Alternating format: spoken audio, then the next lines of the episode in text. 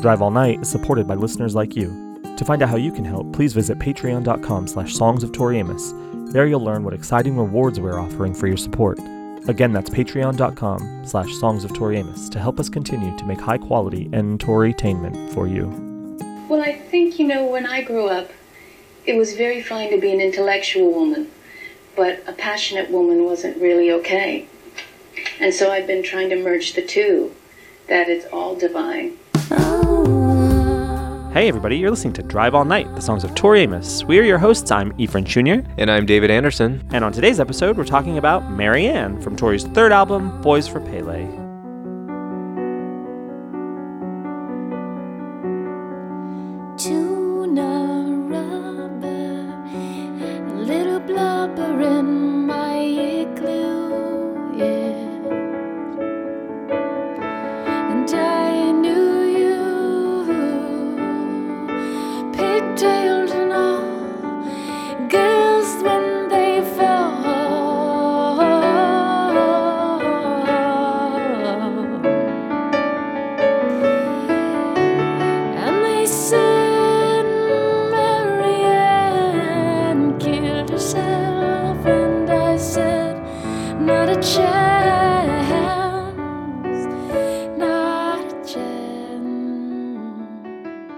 This is a surprise. Hello. Hey. What are you doing here?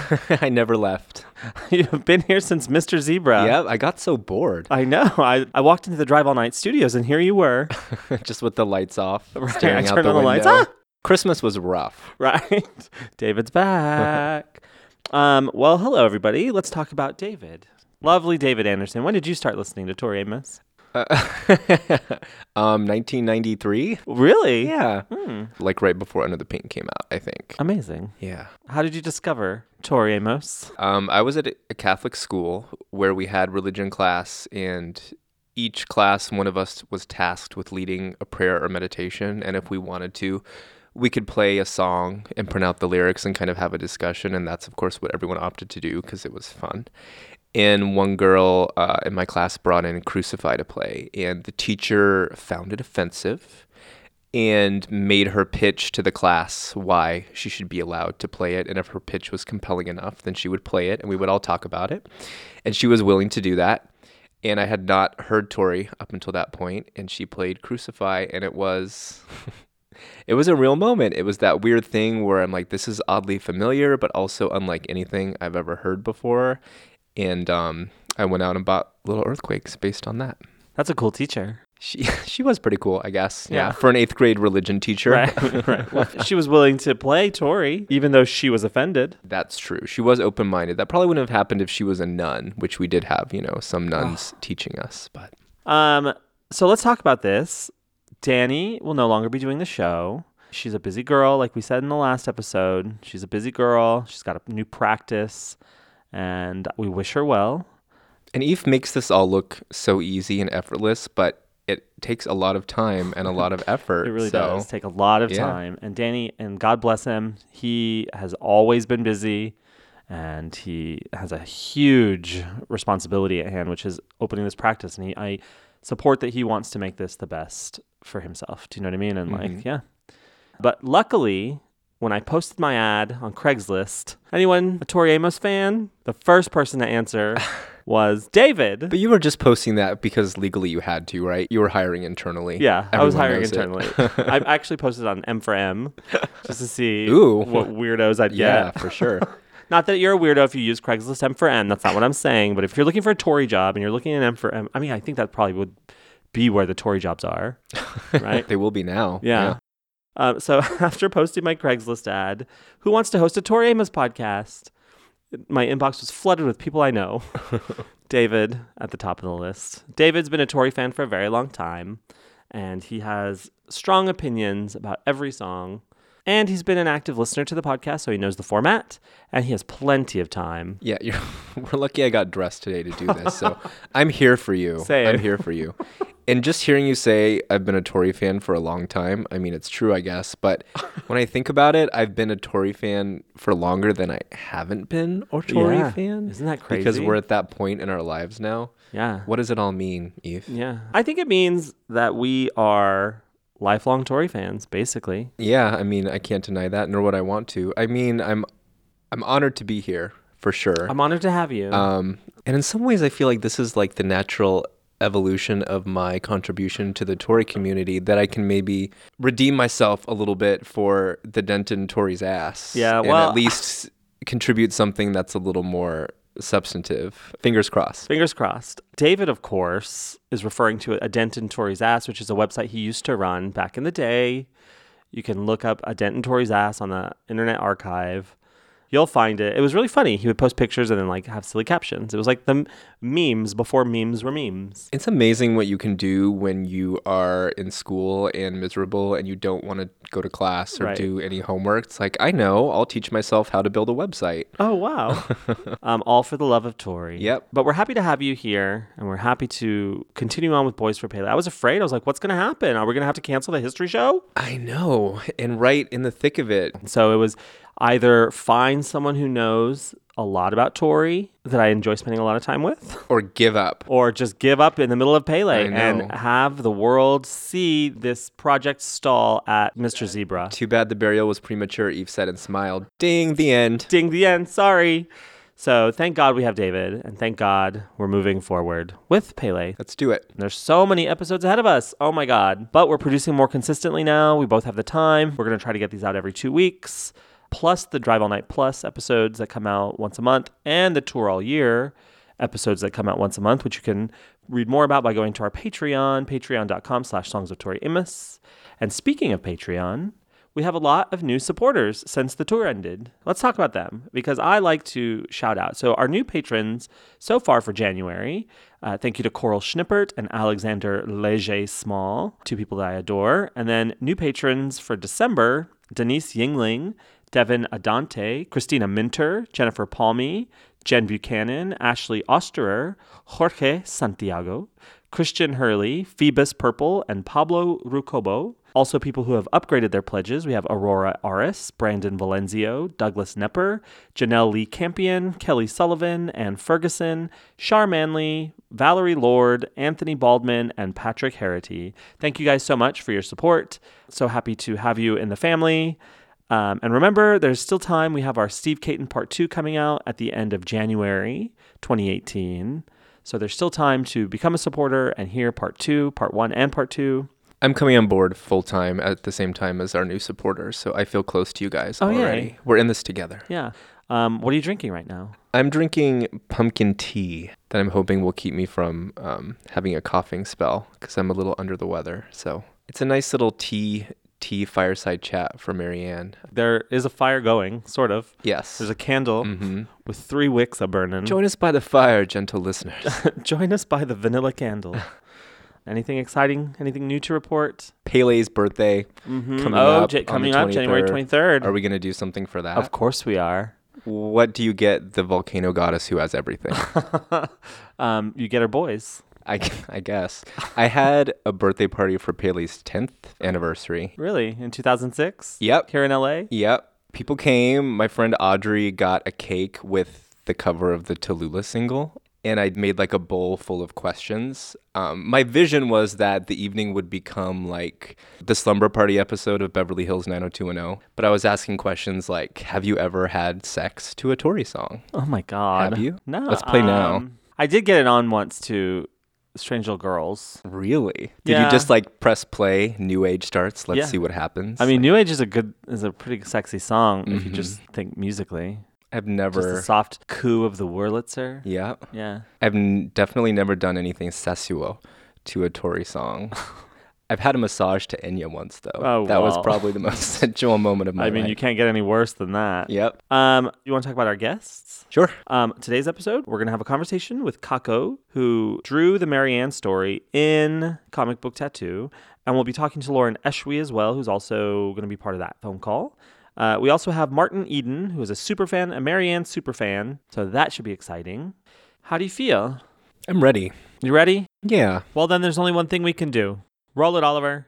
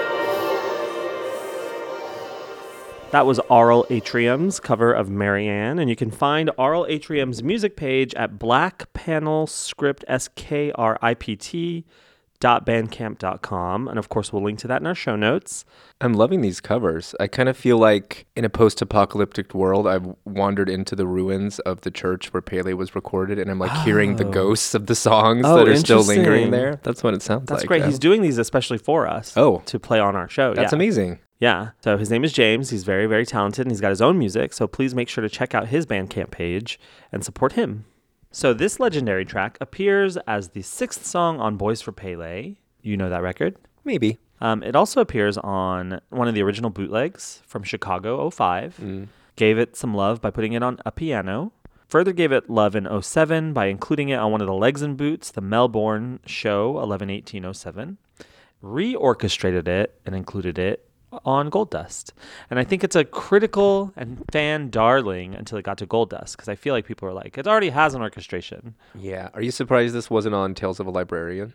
No, I'm not surprised. It wasn't. She gave it. us Mary instead of Marianne. No, I'm not surprised because it felt like in 03 when she was putting together Tales of a Librarian, she was trying to reinvent herself into a strong, sensual Earth mother after coming mm. off of the Scarlet's Walk tour. S-I-N, sensual. Sensual, exactly. Mm-hmm. And so I think she was distancing herself from Pele a lot. I agree, which is why Mr. Zebra and Way Down are the only songs Yeah. from Pele included on Professional that. Widow. Retrospective, right? Yeah. Yeah, the remix doesn't The count. remix. There's no reason Caught a Lite Sneeze shouldn't be on there. So huge hit. Agreed. Yeah. Although I'm glad that we were spared the reconditioning that it would have gotten for inclusion on that. You never know. It could have brought out background vocals. They could have brought those insane background vocals out even higher. Inanna, who else? Inanna, Shanana. Ah, maybe that's what she's saying. Shanana. For those Shanana. Oh my god. for those of you who can't see it, one of my favorite things is watching Eve reenact the Tori recording the background vocals Ah. from the Boys for Pele EPK. It's so good. yeah, I'll do it for anyone who asks. I'll do a live video for just just text me. Mm. yeah, I do it. I do it all the time. um, Marianne came to visit me, the spirit of Marianne. And Marianne Curtis was a girl that I went to school with. And uh, some say she killed herself, some say she died over an OD. I choose to believe that Marianne just, um, to me, she was kind of like a young Mary Magdalene. She, it just wasn't, the world couldn't hold her anymore. They couldn't um, understand her energy. I think anybody that knew Marianne would tell you that she reflected the best parts of you back. So when you'd look into Marianne's eyes, yes, of course she was beautiful, but you felt beautiful because Marianne never hated anything, anybody. And so when she died, you felt like this thing that reflected the best part of you had died. So for Marianne to come back again was, um, it was uh, like the second coming for me, really. I should do that. So that's I'll do that then.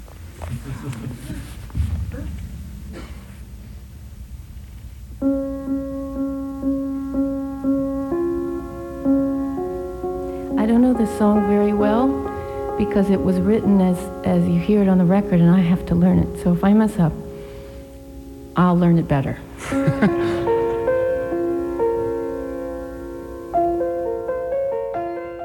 That was from Just Passing Through WFHS, February 11th, 1996. Yeah, this song was so prevalent in all of the press for this album, and she talked about it a lot. She told that story a lot, and you know, of course, that continued on the tour when she would often introduce the song by telling a version of that story. And I feel like that was not true in the past of other songs. That mm-hmm. she made a point of sort of talking about the origin of them repeatedly. So it's obviously a really important song for her, and I think it's an important song in her canon, really. Yeah, I feel like this is Tori doing what Tori does best, um, and it was very important during the press cycle of this tour. If I and we have a live count of it, but she did it several times even before the tour started. You know what I mean? So And this is, you know, obviously not the hit single crowd pleaser. Not that Pele really has any version of a hit single, but Right. It definitely wasn't Marianne. for sure. Yeah, I totally agree with you. I think this is a quintessential Tori song and kind of one for the time capsule. It's not one of my personal favorites in the sense that I don't necessarily have a really personal connection to it, but I think it's an amazing song and probably one that I would choose if I needed to introduce someone to Tori or demonstrate what Tori does well. I think this song would definitely be on the list for right, sure. Right. And being here in this time in 1996, she was in peak form. This muse was blessing her. This thing was obviously in the air for her. This song to come out fully formed like this. Do you know what I mean? I want to talk a little bit about that, Marianne's origin story. yeah, let's do Marianne begins, Marianne rising. I mean, the narrative of this song, and we've heard, you know, various versions of it, was that it was born in the moment. And, you know, from that, I take kind of that she just sat down at the piano and started playing, and this is what came out. What do you, what do you think about that? Not that I'm questioning the sort of veracity of that story, I guess, but there are a couple songs where the genesis of the song has been described in a similar way. And yeah, I'm curious what you think about that. As we've noted before, Bells for Her came out in one sitting. What do you think they mean by one sitting, though? Because Bells for Her is a good example. I mean, they went to the trouble of creating the prepared piano. So obviously she knew she was going to do something. So Right. does that mean, and this would kind of be my guess, that she has kind of a song sketch or maybe just some like key words or phrases that she's playing with and hasn't like fully fleshed out a song, but I would think that she has some indication of where she's going when she sits down and it may become something totally different, but Yeah, I mean, of course. I feel like the same with an improv that she does in a show. Do you know what I mean? right. um, she'll sort of have a thing that she knows what she's do- like. The prepared piano. The story goes that she told them something's coming. I don't know when it's coming, but something's coming. And then the morning that it happened, she said, "I really feel it today. We got to make sure that that piano's ready." Mm-hmm. And so when she walked into the room and she got it in one take, it's more that it's one take the first time. Yeah, of course, I think she probably had the quickest girl in the frying pan maybe in her head Right. or came to her in that moment, whatever. But there were obviously like, yeah, maybe not so much as a song sketch where she'd even demoed it or even had played it for herself privately, Mm-hmm. but probably key phrases, yeah. But I don't think that takes away from the legend that is the fact that she, what she did for the first time in that studio is what we hear on the record. And I think that's very cool. Yeah, no, I don't think it takes away from it at all. And, you know, again, we've heard various versions of that story about, well, songs on this album, including Not the Red Baron, I guess. And it, to me, that makes, I can see that a little more with Not the Red Baron. It seems a little more loose and unstructured. Mm-hmm. Marianne is really almost like a fully formed song. It doesn't have a traditional, like, verse chorus Yeah. structure, I guess. And that's why I believe it is because it doesn't follow that verse chorus structure. Right. You know, if, if it were perfectly formed with rhyme schemes and then like going back to the chorus and then a wonderful bridge, but it, this is very stream of conscious and it does Mhm. feel like she's um, just letting the song go wherever it takes Right. her. You know what I mean? I wonder what that feels like for her when she can feel the song coming. And Yeah. she's like, Mark, I need Leslie. Right. Stat. Get me a cabinet. Right. Um, I imagine she's used to it by now. I imagine she like can feel like, oh shit, something's gonna hit.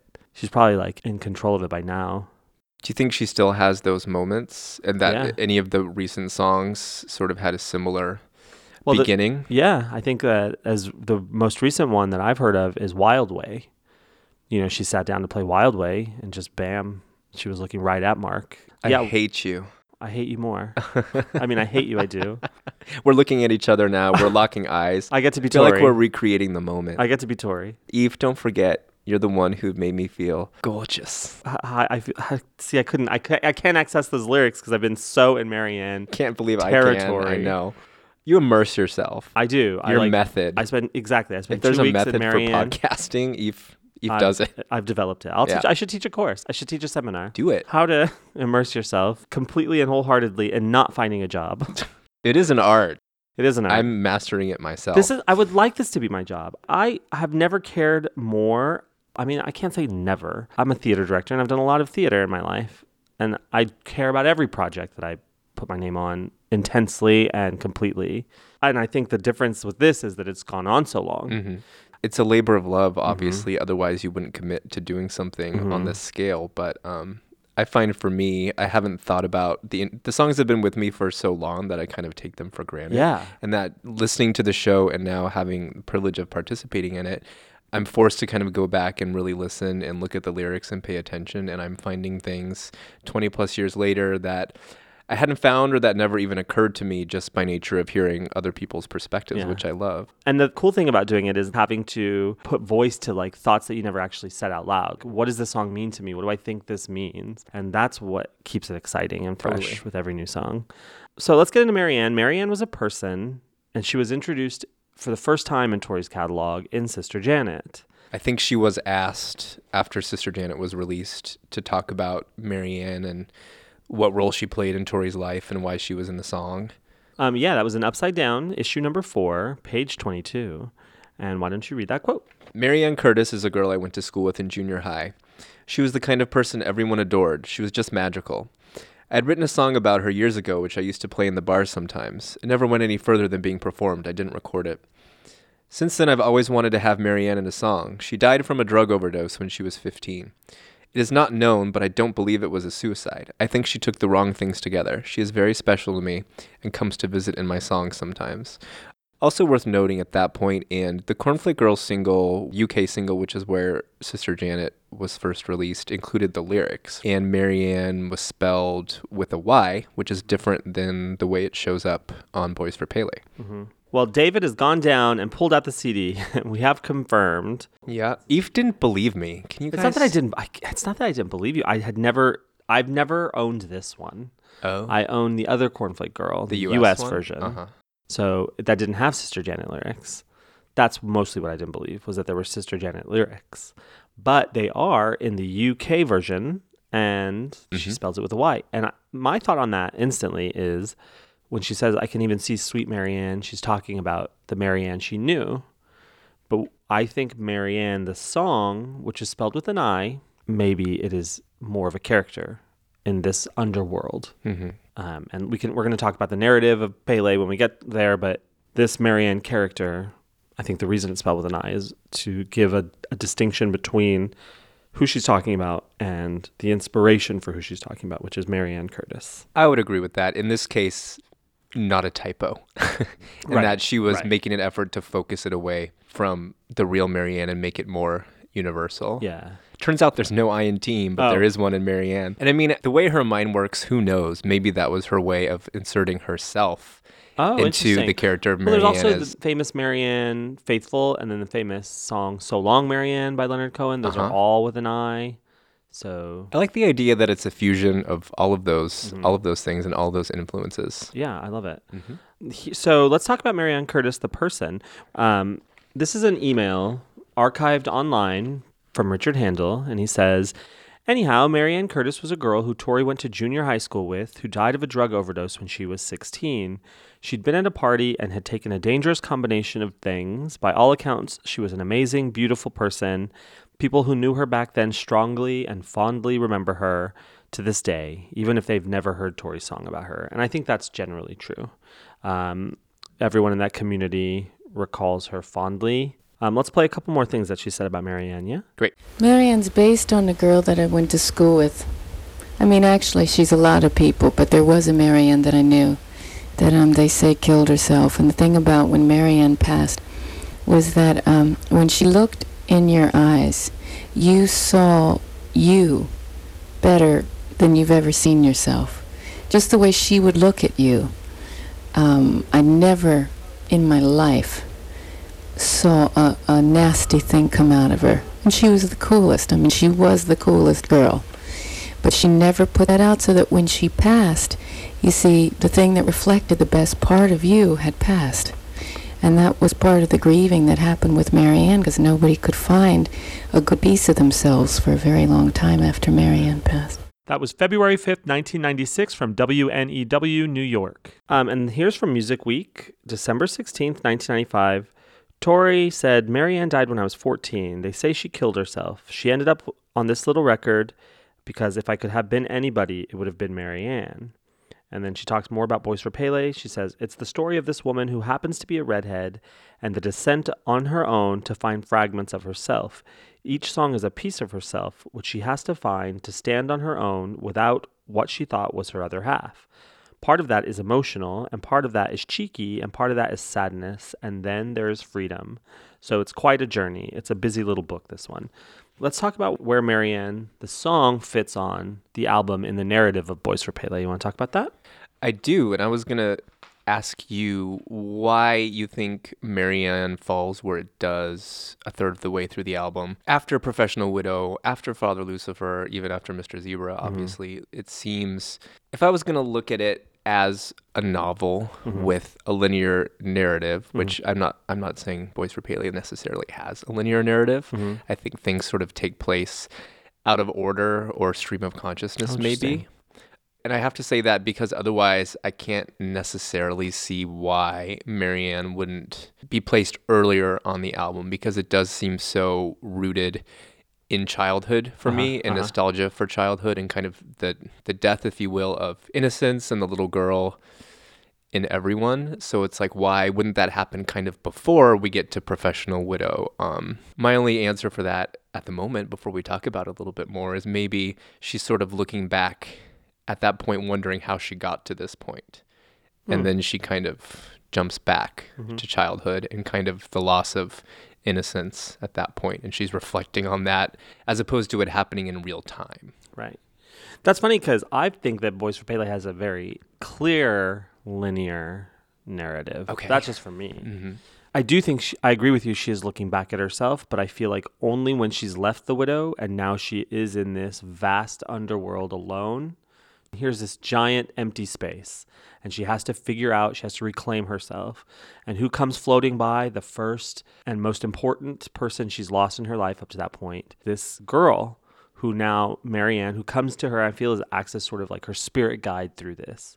Do you know what I mean? I think that the first person she grapples with in this afterlife or in this underworld is a safe person that meant a lot to her. Mm-hmm.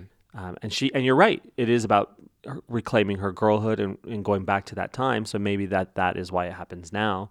That she's alone in this underworld. She's met the widow. She's got her talisman, and now she can go on. And the first person she sees is something that takes her back to her youth.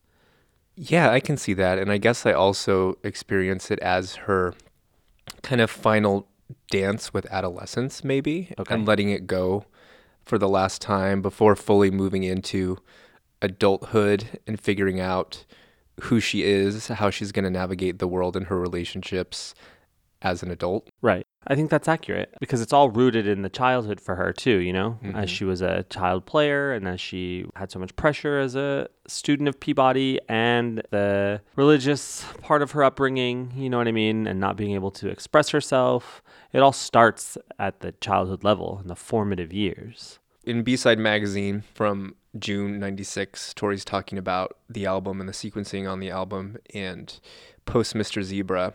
She says she's tired of the poisoning. We've been relying on her too much. Yeah, and she's tired of it, and part of you has to die. And in Marianne, it's the whole Mary Magdalene reference. A young girl who I knew that died. So what does she mean by it's the whole Mary Magdalene reference? Well, then she goes on to say there's the whole idea of that part of woman that has been dormant, who's been dead. The quickest girl in the frying pan, the priestesses who showed her they were one with the knowledge and the passion. Man, get rid of them. So Marianne to her represents Uh, someone who was in touch with herself, someone who represented that side, who had access to both sides of herself. Do you know what I mean? I do, and it also is sort of reminding me of the way she talks about the Lucy mm-hmm. character, mm-hmm. that it's kind of archetypal female or an innocent part of her. That Mar- that she's Lucy and Marianne's Marianne.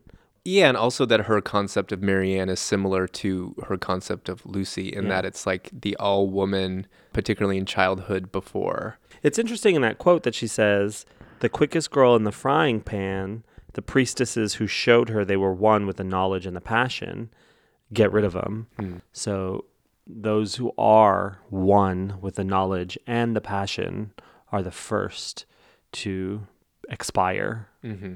And that makes sense in terms of the Mary Magdalene reference because Mary Magdalene is seen as the sacred divine or the female divine, Right. the female part of God. And Tori talks a lot about that in the press for this album Right. as well. Um, there's another quote from the Baltimore Sun, January 21st, 1996. The writer says, And so it went, with Amos finding various aspects of the feminine in each song. Marianne, with its rippling piano and melancholy melody, represents the death of the girlhood for Amos. So that's maybe answer. It goes back to your question: Why is this in the linear narrative? If she's going to find her womanhood, mm-hmm. the first thing that has to die is her girlhood Yes. and the only way she can do that is by getting that talisman from the widow. So it only, for me, it fits that this song can only fit here. Once she's on this journey towards womanhood, she's got the key that she needs. The first thing that's got to go mm. is the girlhood. I can totally see that. I just feel like from a storytelling standpoint, it would please me personally more if it took place maybe even after Father Lucifer. So, do you think any part of this is informed just based on how pleasing the sequence is musically, like how Oh, they how I they mean, yeah. sound following Like, each other? Of course, I think that it is entirely that. And she's built the story around, you know, how it sounds. Mm-hmm. But I think when she's putting this album together, she's wondering why this fits here and how this fits into the story. And she's and she, it's occurring to her like, oh, this to me represents the, the death of the girlhood, which I needed before. You know, like of course I think it is how it sounds. You know what I mean? Like if it doesn't sound good, it's not going to go there, Mm-hmm. Right. even if that's original intention. You know what I mean? But I think that I feel like she really took time to craft a, a, a novel, like she talks about in the press. You know? I, I guess part of my perspective is also being formed by another quote, which we don't have in front of us. I think it's also from Upside Down, but she's talking about the mastering and song selection process. And at that point, she's still moving songs around and kicking things off and deciding what the final track listing is going to be. And she says something like, when I look at the story, it's it's kind of reading for me right now, but I also cock my head at certain points and say like I don't really get why that's going here or what that means, but I guess I'll figure it out later. So that to me means is this a novel but then the narrative isn't necessarily totally linear if for no other reason than at certain points you stop and you have a dalliance in the past or you're reflecting on something that course. happened. Yeah. So yeah. Like in any novel, right? Yeah. Would you say? Mm-hmm. Yeah. Which is informs, I think, perspective at that moment in the novel. But yeah, you're right. I see what you're saying. Mm-hmm. Yeah. Yeah. yeah. Sold. Sold. Um, let's talk about the recording process of Marianne. Yeah, we. Yep. I willingly believe Tori's story that this came to her all in one sitting. You are an active disagreeer. I don't disagree at all. I, lo- I love hearing any artist talk about what their creative process is, particularly Tori. I feel like she had some song sketch, some phrases floating around in her mind, maybe even a very, very loose outline for the song or a section or two. Not that like she hadn't even considered writing Marianne into a song, hadn't given a second's thought, and she, you know, cracked her knuckles and sat down in the box to start warming up to record that day. And like, whoa, what's happening? Oh, hit record. I mean, maybe, but I feel like there'd been a little bit of thought put into it. Well, I then. think, but that know- doesn't at all undermine the fact that I absolutely think that Tori has the ability to, if you will, channel and that things kind of like flow through her because that's the experience I have when I see her live. So I think a version of that for sure. Yeah. But not that just totally unexpected. She uh, was kind of like taken over. I mean, it's not like she suddenly found herself in a church with recording equipment nearby. Right. Do you know what I mean? They're recording an album. She knows she's going to record that day. I think that maybe she was planning on recording something different or working on something else. And she just started playing, and maybe words and phrases that she logged before or written on her hand. Mm-hmm. Or had even, you know, they all just came to her in that moment. And that's what she means. I don't think she's implying, like, well, what am I doing in this church in Delgany? no, I yes, of course. What happened? But I just mean that she was between recording, you know, whatever was on her list that day. Like today I'm doing Caught a Lite Sneeze and Hey Jupiter and before you know it, like this whole other song out Today we're working on Sucker. We're gonna get Sucker on the album, and then she was derailed. Ugh. But see now Sucker I do believe came out of nowhere and she Yeah. just started like mashing on the harpsichord. Yeah. And I actually love Sucker. I I, love can't Sucker. believe it wasn't released as a B-side Ah, Sucker's great. originally. Yeah, and, And I much prefer it. I much prefer Sucker to Walk to I prefer Dublin. Walk to Dublin, but I love Sucker. You can have it. I We can. we can both be happy. I from B-Side Magazine in May June 1996. It was written, no demos were done for any of the songs on Pele. Which we know is not true because we later got a demo for Beauty Queen. So I don't know. I don't think that was a demo. I think that was an alternate recording. You do? Yeah, like she didn't. re- Hmm. De- a demo means like she wrote it on a piano at home or somewhere, and then they went into the studio to work on that song. Fire Eater's Wife and Beauty Queen was clearly recorded in the church. If you can hear the like, Really? To Yeah. me, the quality is different. No, and she has the harmonium with her. Yeah, got- she does. yeah. But maybe she had the harmonium at, at home when she was writing this album and preparing for the recording. To me, it sounds like her noodling around on the harmonium. That to me, the Fire Eater's Wife and Beauty Queen absolutely sounds like she just sat down and like that's what came out of her. To me, I never really saw it as an alternate take. So that's interesting. I've always assumed that. I guess we'll never know. I guess we will have to believe me. Mm. This is not the Beauty Queen episode. We This already did not. that. Did that. Nevertheless, um, she says no demos were done for any of the songs on Pele, especially Beauty Queen with Fire Eater's wife in front of it, which you'll get in 06, 10 years from now. That's in this magazine in 96, she writes. Basically, two or three songs on that album, and many of the B sides were written as you hear them here, says Mark Hawley, Tori's husband and sound engineer. Marianne and Not the Red Baron, the first time she ever played them and the first time we ever heard them was the performance that you hear. The whole recording process was really special for that reason, and I do believe that. Mm. I believe that, like, maybe if Tori's working it out on her own, she's working it out in her head, or she's working it out on a keyboard in her bedroom alone. I think probably Mark. That was the first time you ever heard it. oh yeah, I agree with that. Yeah. Um, she also did an interview in Spin in March '96. You want you want to read that quote? Yes. Amos uses food as a way to talk about everything that isn't food. Searching for sound on Marianne, a song about a childhood friend who died, she told her musicians, It's kind of like that melon slush that I made 10 years ago and poured it out on the side of my little hovel when I lived in LA. Can you imagine It's having. like that. It's like that slush I once drank. Remember? You weren't even Remember that there, but you remember. You know what? That's the sound I want. Can you imagine having Tori as your boss? Like, period, but especially in a corporate environment? Right. Like that report you gave me, you gave me pepperoni baked Alaska, but I really wanted Gatorade meatloaf. Can you redo that for me and also figure out what that means? Yes, I can. Imagine that'd be a fun working environment. I would welcome a boss like That's that. That's your style. Yeah. Yeah. Anyway, let's do line by line. Yeah. Great. Tuna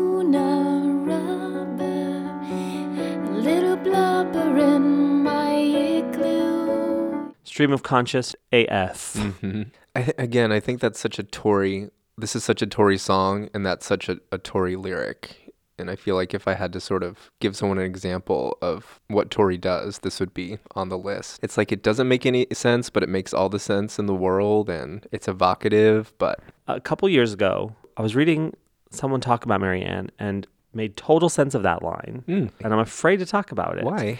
Because I don't want to take this from anyone. Do you want to tag it spoiler alert? and, Spoiler like, add alert. some time so that people can like skip ahead if Right, they don't right, want to hear this. I I mean, I'm not saying I know anything about it, but I'll tell you. I've always thought blubber in my igloo, just kind of like along the same lines of when she says she needs size 10,000 for her ass. Like she's always talking about her thighs or her ass or like extra butter babe. You know what I mean? Mm-hmm. Which is just blubber to me is like fat.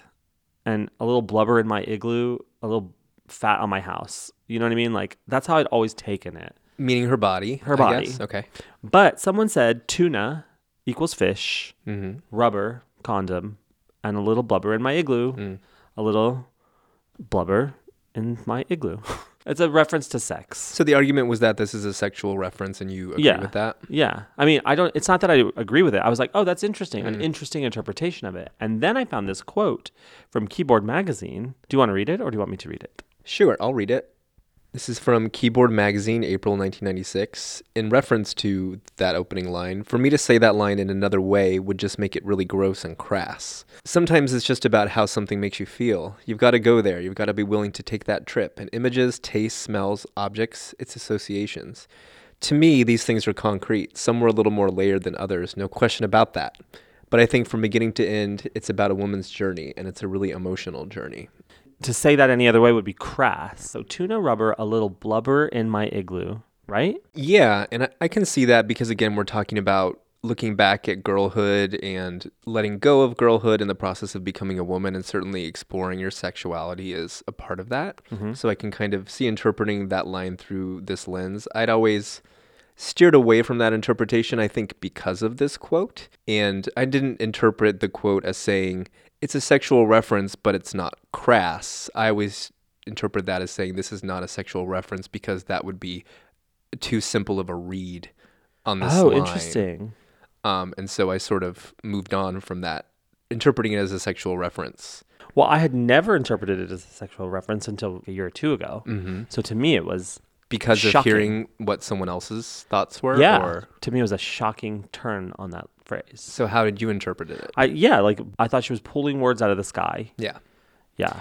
I think I did too, and I just appreciate it as kind of an abstract collision of words and images. And she liked they were put together because of the way they felt in her mouth, mm-hmm. if you will, mm-hmm, mm-hmm. and that it's very textural, sensual, to me, wintry. Obviously, igloo, but again, it's just evocative of winter to me. And Pele is such a winter album. Really?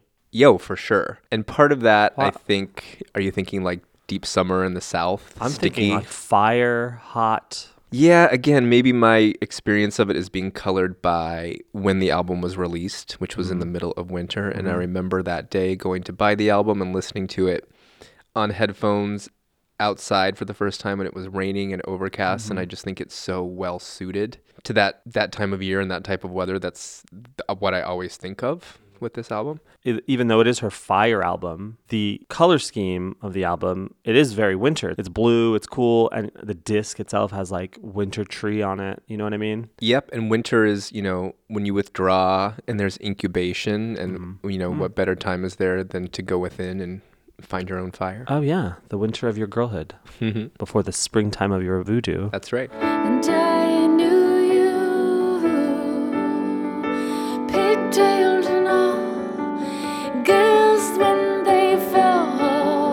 Me that means when life kind of has its way with you and you begin to lose your innocence uh-huh. and you're trying to maintain that. Yeah, I agree with you.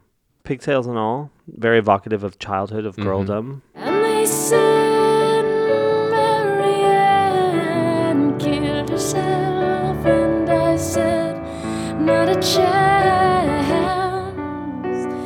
not a chance. So why do you think she's so intent on protesting the idea that Marianne may have killed herself? Um, I think it's less of a protest the way I read it, and more of a exclamation of like, "No way!" Like I don't believe Yeah. that she's dead at all. Yeah. Like when people say that they find out someone they love has been murdered or is dead, they scream no because if they scream no, it's like it's just not real. yes. I feel like that is not a chance, not a chance. She repeats it. Okay. And so I feel like that it's not so much of there's no way she committed suicide because it's a read on suicide. I think it's more of a I don't believe she's dead at all. Mm. Like ha- there's no way that she's gone. There's no way that there's no way.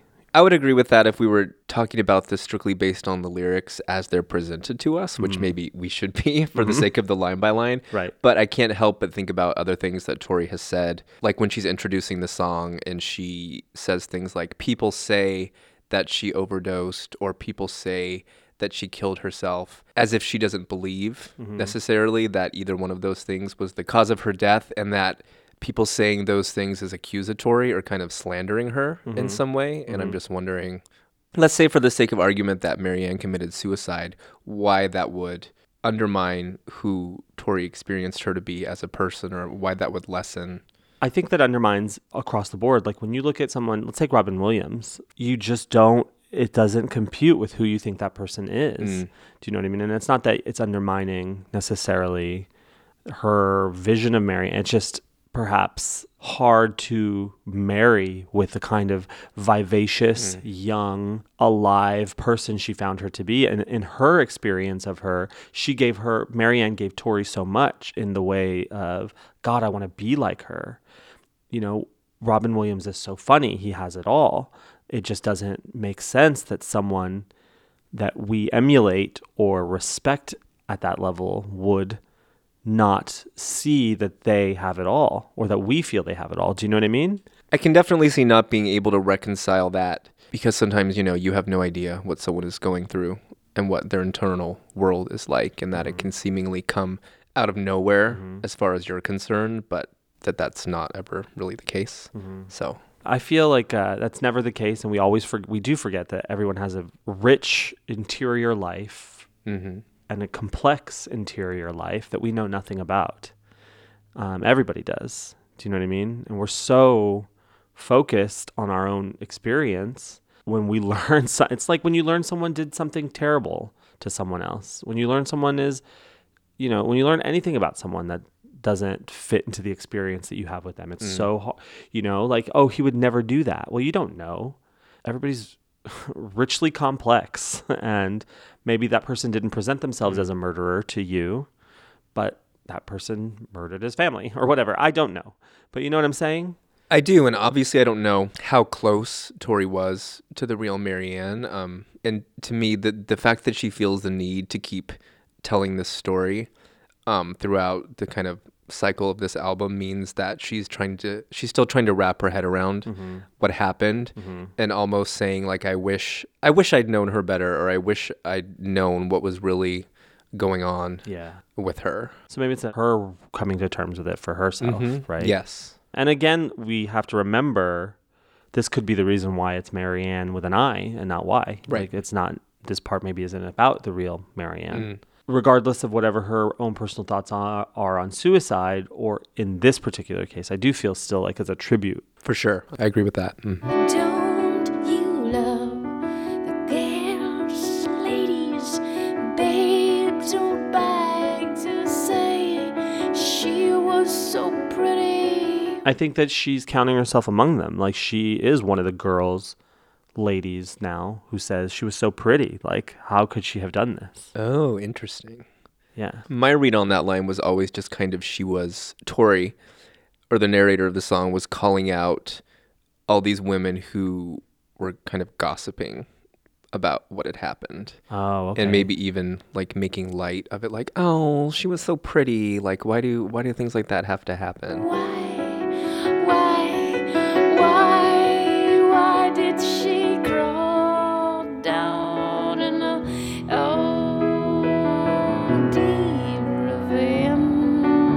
I'm going uh, again. I'm going back to the Mary Magdalene reference, with which Tori kind of made offhandedly, but that line brings me back to that. You know, in the Bible, there's no reference to Mar- to Mary Magdalene being a prostitute. Uh-huh. That became church tradition after the fact, when you know there was a patriarchal need to reduce the role that Mary Magdalene played in the church and Oh, the life of. Jesus to kind of turn her into a prostitute to take her power away. Oh, wow. And to me, that's kind of a little bit of what's happening here is people are just kind of gossiping and reducing Marianne to something like, oh, well, she was so pretty and why just sort Oh, of wow. taking all of her power away and making making her about nothing other than the fact that she overdosed or she took drugs or she killed herself and it's just kind of like distasteful never mind who she was as a light in the world to other people that her life in the end just becomes all about that I didn't know that about Mm. Mary Magdalene either.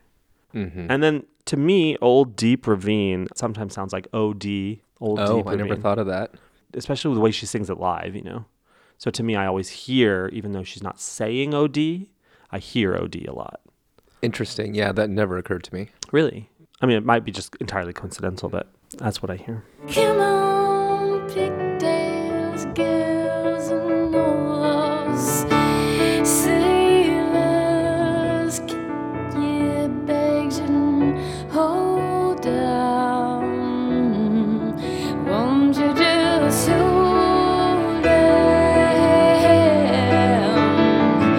Know, I kind of hear again we're talking about letting go of childhood or moving out of childhood and get your bags and hold down. Hold down makes me feel like there's a gathering a gathering storm. Mm-hmm. And in this case it's kind of the gathering storm of adulthood and how am I going to make it through this? How am I going to how am I going to make it?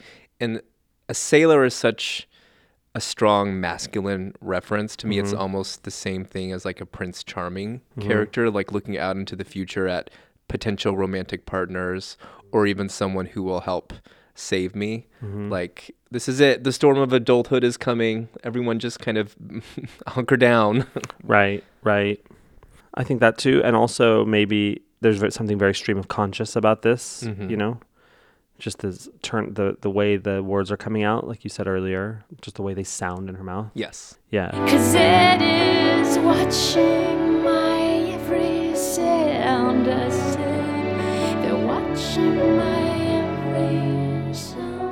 Ed, I think a reference to her father. For sure. I love that it's watching my every sound because you don't watch a sound. Right, Obviously, you right. listen to a sound, but I always think about the way Tori talked about in her household, the only place she could put her passion was into music mm-hmm. and playing the piano. Mm-hmm. And that was her safe place where her father or whoever didn't really know what she was thinking or doing when she was wiggling. So that's when I think of he's watching my sound, trying to figure out what I'm really doing or saying, but he can't crack that code. And then to go further with that, there is a storm coming, like you said, and Marianne's killed herself or not, but Marianne's gone. And if we're back to girlhood, Edison, my father's watching my every sound. He's got his eye on me mm-hmm. in this time of great mourning. And then she turns it from just the single person watching her to the group. They're all watching her. They're all trying to figure out what she's thinking. I see a little Tori there. I see a young Tori there. And maybe even going from young to old in that phrase, because Ed is watching my every sound uh, when I was a young girl, and now everybody's always watching that every sound. You know what I mean? it- we are even, Mark and Marcel, the people that go to the shows. Isn't that how we all feel as adolescents too? Like everyone's watching you, your parents or whoever, and you're trying to figure out who you are and you feel like you're just constantly being scrutinized and not only that, but you have to perform. Mm-hmm. In her case literally, and maybe for a lot of other people too, but that you have certain standards you're expected to meet and that you don't have a moment to yourself or a thought that's your own and that you're always trying to please Yeah. everyone else. Maybe that's just me. Well, I mean, uh, no, I think you also Still feel there. very self conscious. oh, God. No, I think you feel very self conscious when you're a teenager, Yes, too, you know? So you feel like everybody's watching you. Mm-hmm. Weasel squeaks faster than a seven day week. Hey, hey, hey, hey. What does that mean? What does that mean The weasel. I think of you know, of course, like "Pop Goes the Weasel," Right. and again, this song is so rooted in, in childhood, and there's a stream of consciousness, but also back to the Gathering Storm and trying to keep ahead or outrun something. Like the weasel squeaks faster than a seven-day week. I'm trying to keep ahead of everyone or everything, or trying to please please everyone. Right. Just an overdrive. Mm-hmm. Okay. Wonderful magical imagery that fits perfectly into Tori Amos' song. It's almost kind of fairy tale like in the same way that Mr. Zebra is Yeah. with those kind of cartoony Yeah, characters. the weasel squeaking. And then we move from that into Timmy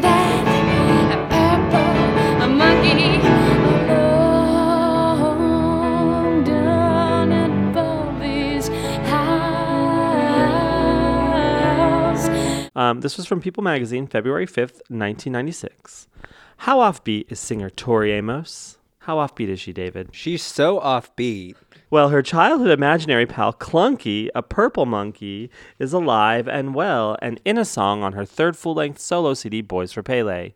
I've been aware of him for years, says Amos, 32, an American who's single and lives in London. I've had many a dinner with him. He's always sitting on my shoulder. Not anymore. She killed him in 99. Bliss, I know. Kills him. This makes me feel like Annie Wilkes in Misery. Right. Like I need Tori. Bring Clunky back. He's Right. not dead. You can write him back into Write him back into the narrative. I'm your Um, number one fan. Who's Timmy? Is Timmy the? I mean, is Timmy hanging out with Bobby? They're at Bobby's house with the purple monkey. So these are all people from her childhood. This is the same Bobby from Sugar, I'm Yeah, assuming. the one who's collecting bees and Mhm. hammers. Mm. And are they hanging out with Precious Things Billy? and Bill and Ben. Oh well, Bill and Ben are boats. So many men. This looks like your contacts on your phone. But Ian. but they're all kids' names: Timmy, Bobby, Purple Monkey. So they're all down at Bobby's house. Let's listen to the next part. Making themselves pesters and lesters and jesters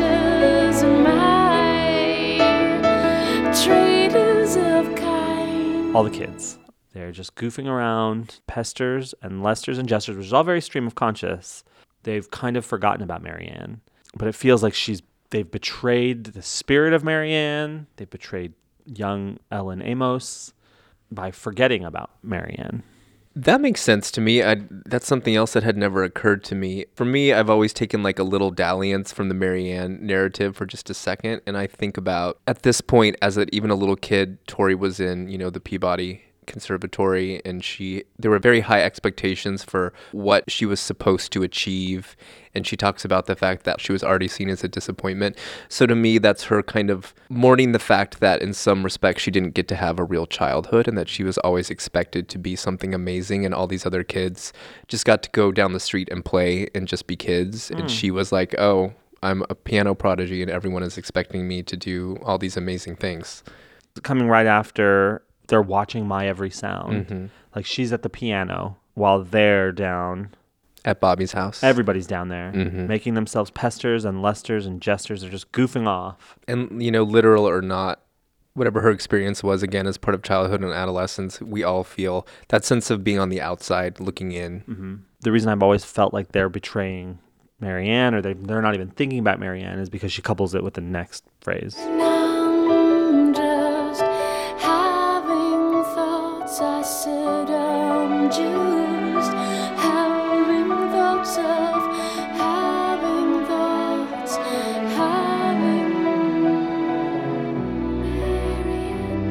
So they're making themselves pesters and lusters and jesters while I'm just having thoughts. Yes. She could run fastest slag. I love that line. Tell me why. It doesn't take much to outrun the fastest slug. Mhm.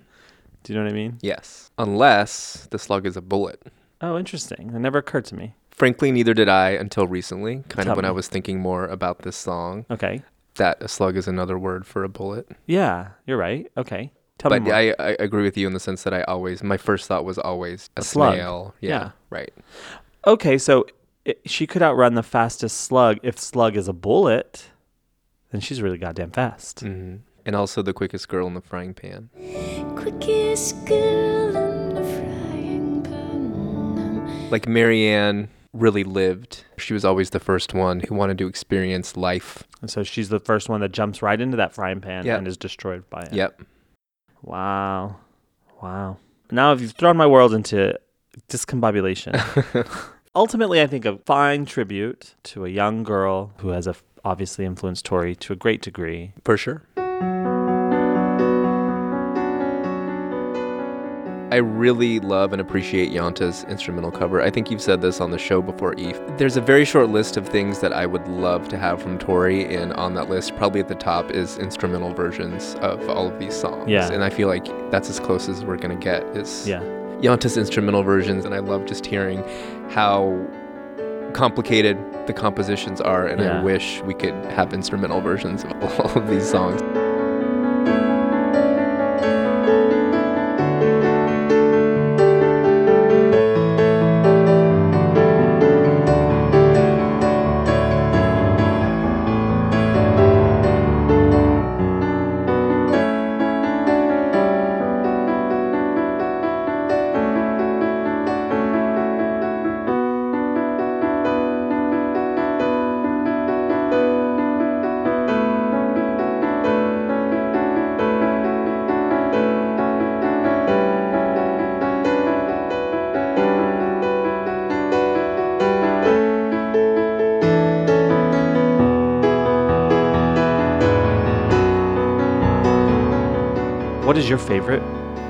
Moment? I'm gonna have a hard time picking just one. Let's let's talk through this. Okay, great. Um, I love uh, "Won't You Just Hold Down" when the strings come in, and I feel like the song just totally opens up at that point. Yeah.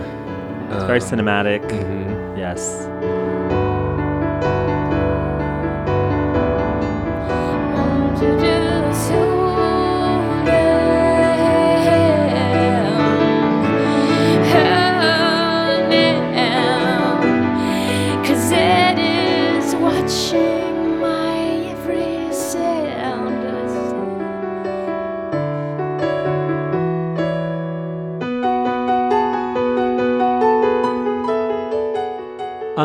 To say my favorite part is the piano in the Weasel Squeak section, just how chaotic it gets completely out of nowhere.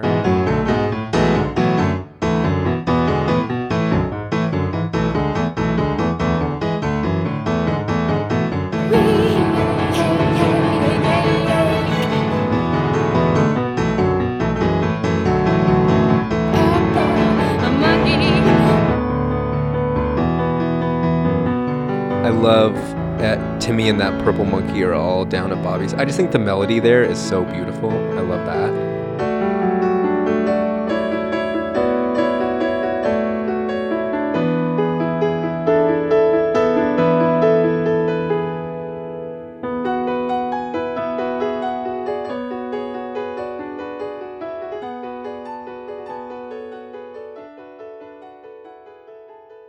Um, lyrically, what's your favorite lyrical moment?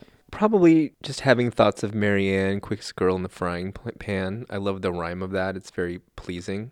And it's sort of cheeky, but there's also mournful. It encapsulates what the whole song is about, who Marianne was. Um, I love pigtails and girls and all those sailors. I love jesters and lesters and pesters. I love tuna rubber, a little blubber in my igloo. I love those little turns of phrase throughout the mm-hmm. song. So, as far as my favorite lyrical moment goes, I'm, I'm going to agree with you.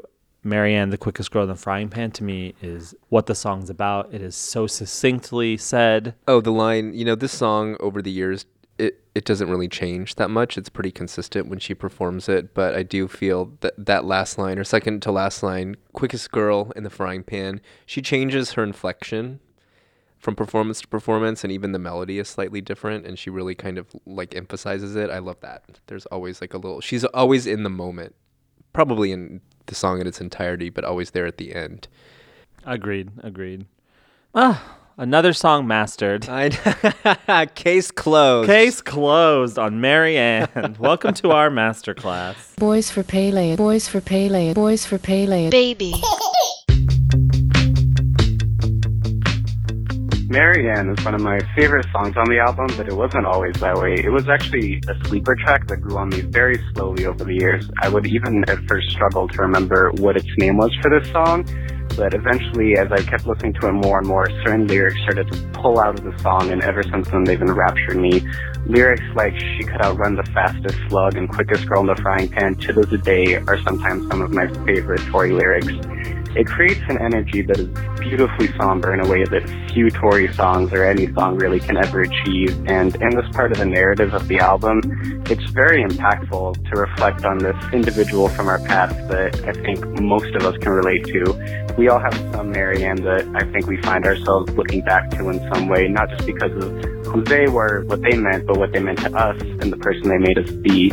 And in this way, when we find ourselves thinking of these people like this, it's often more that we're thinking of ourselves in the past and what we want to see reflected in the current us. So in that way, coming up off of side A here into side B right before we hit the powerful Caught a Lite Sneeze, I think it's important to have this reflection on others that reflects on ourselves and really captures just this vulnerable sense.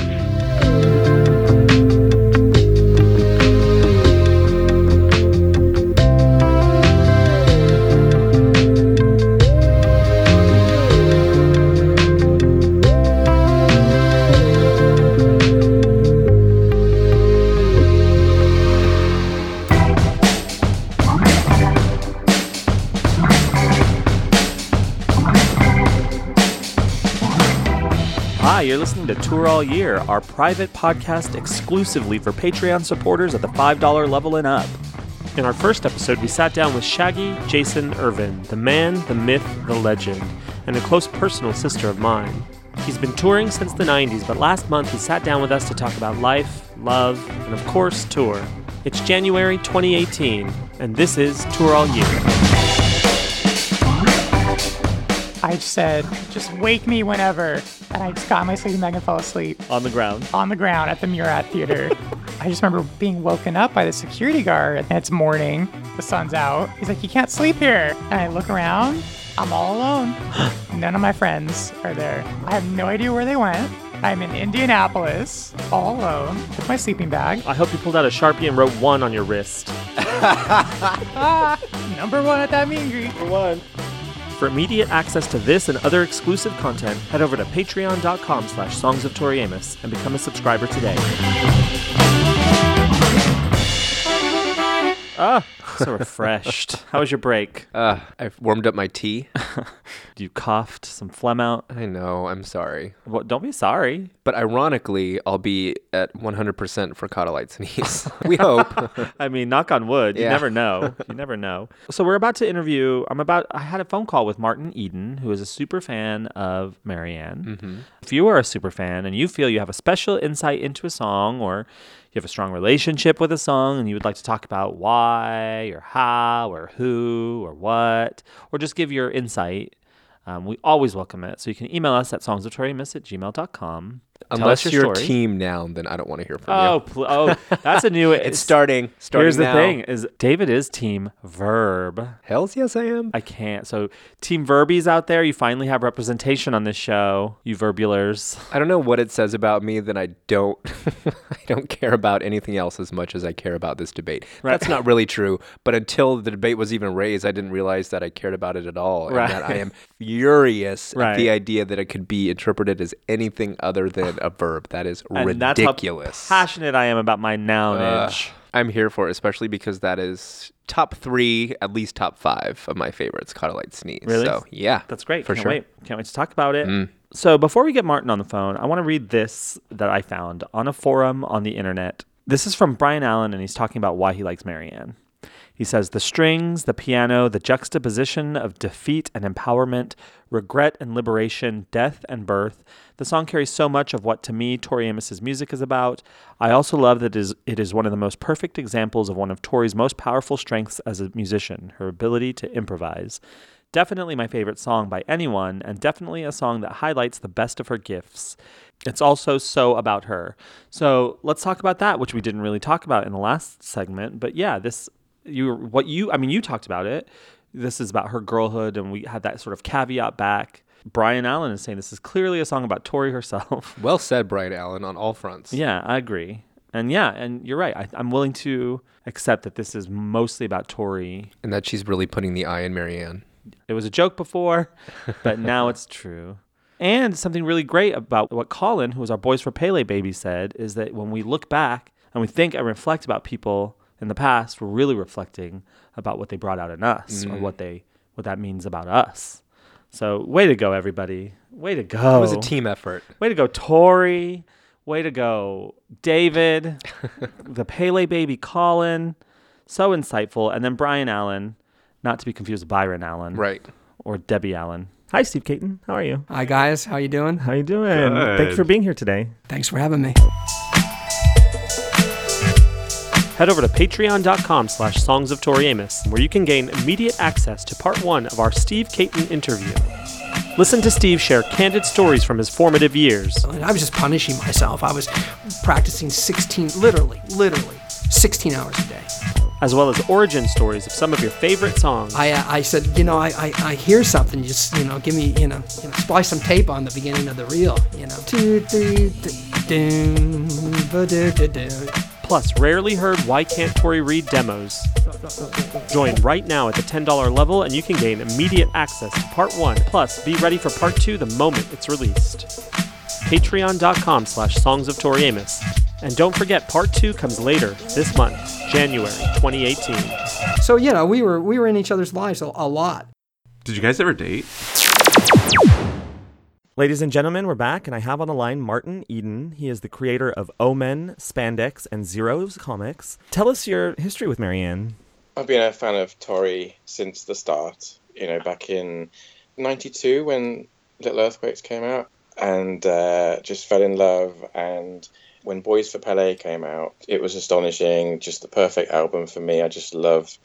I, I prefer when she's doing a lot more piano-based songs, and and Marianne is just my favorite on there because it's just so moving. Um, the strings and I think Boys for Pele was when um, the press kind of started to divide over Tori. And uh, I remember reading a review, I think it was in the NME magazine, and they were saying that this album doesn't make any sense, which I just think is really insulting. I mean, you know, you, you get out of it what you put in, you you have to kind of um, try and understand it, and and even if it doesn't make sense, you kind of have to try and connect with uh, how she's singing or what you think she's conveying.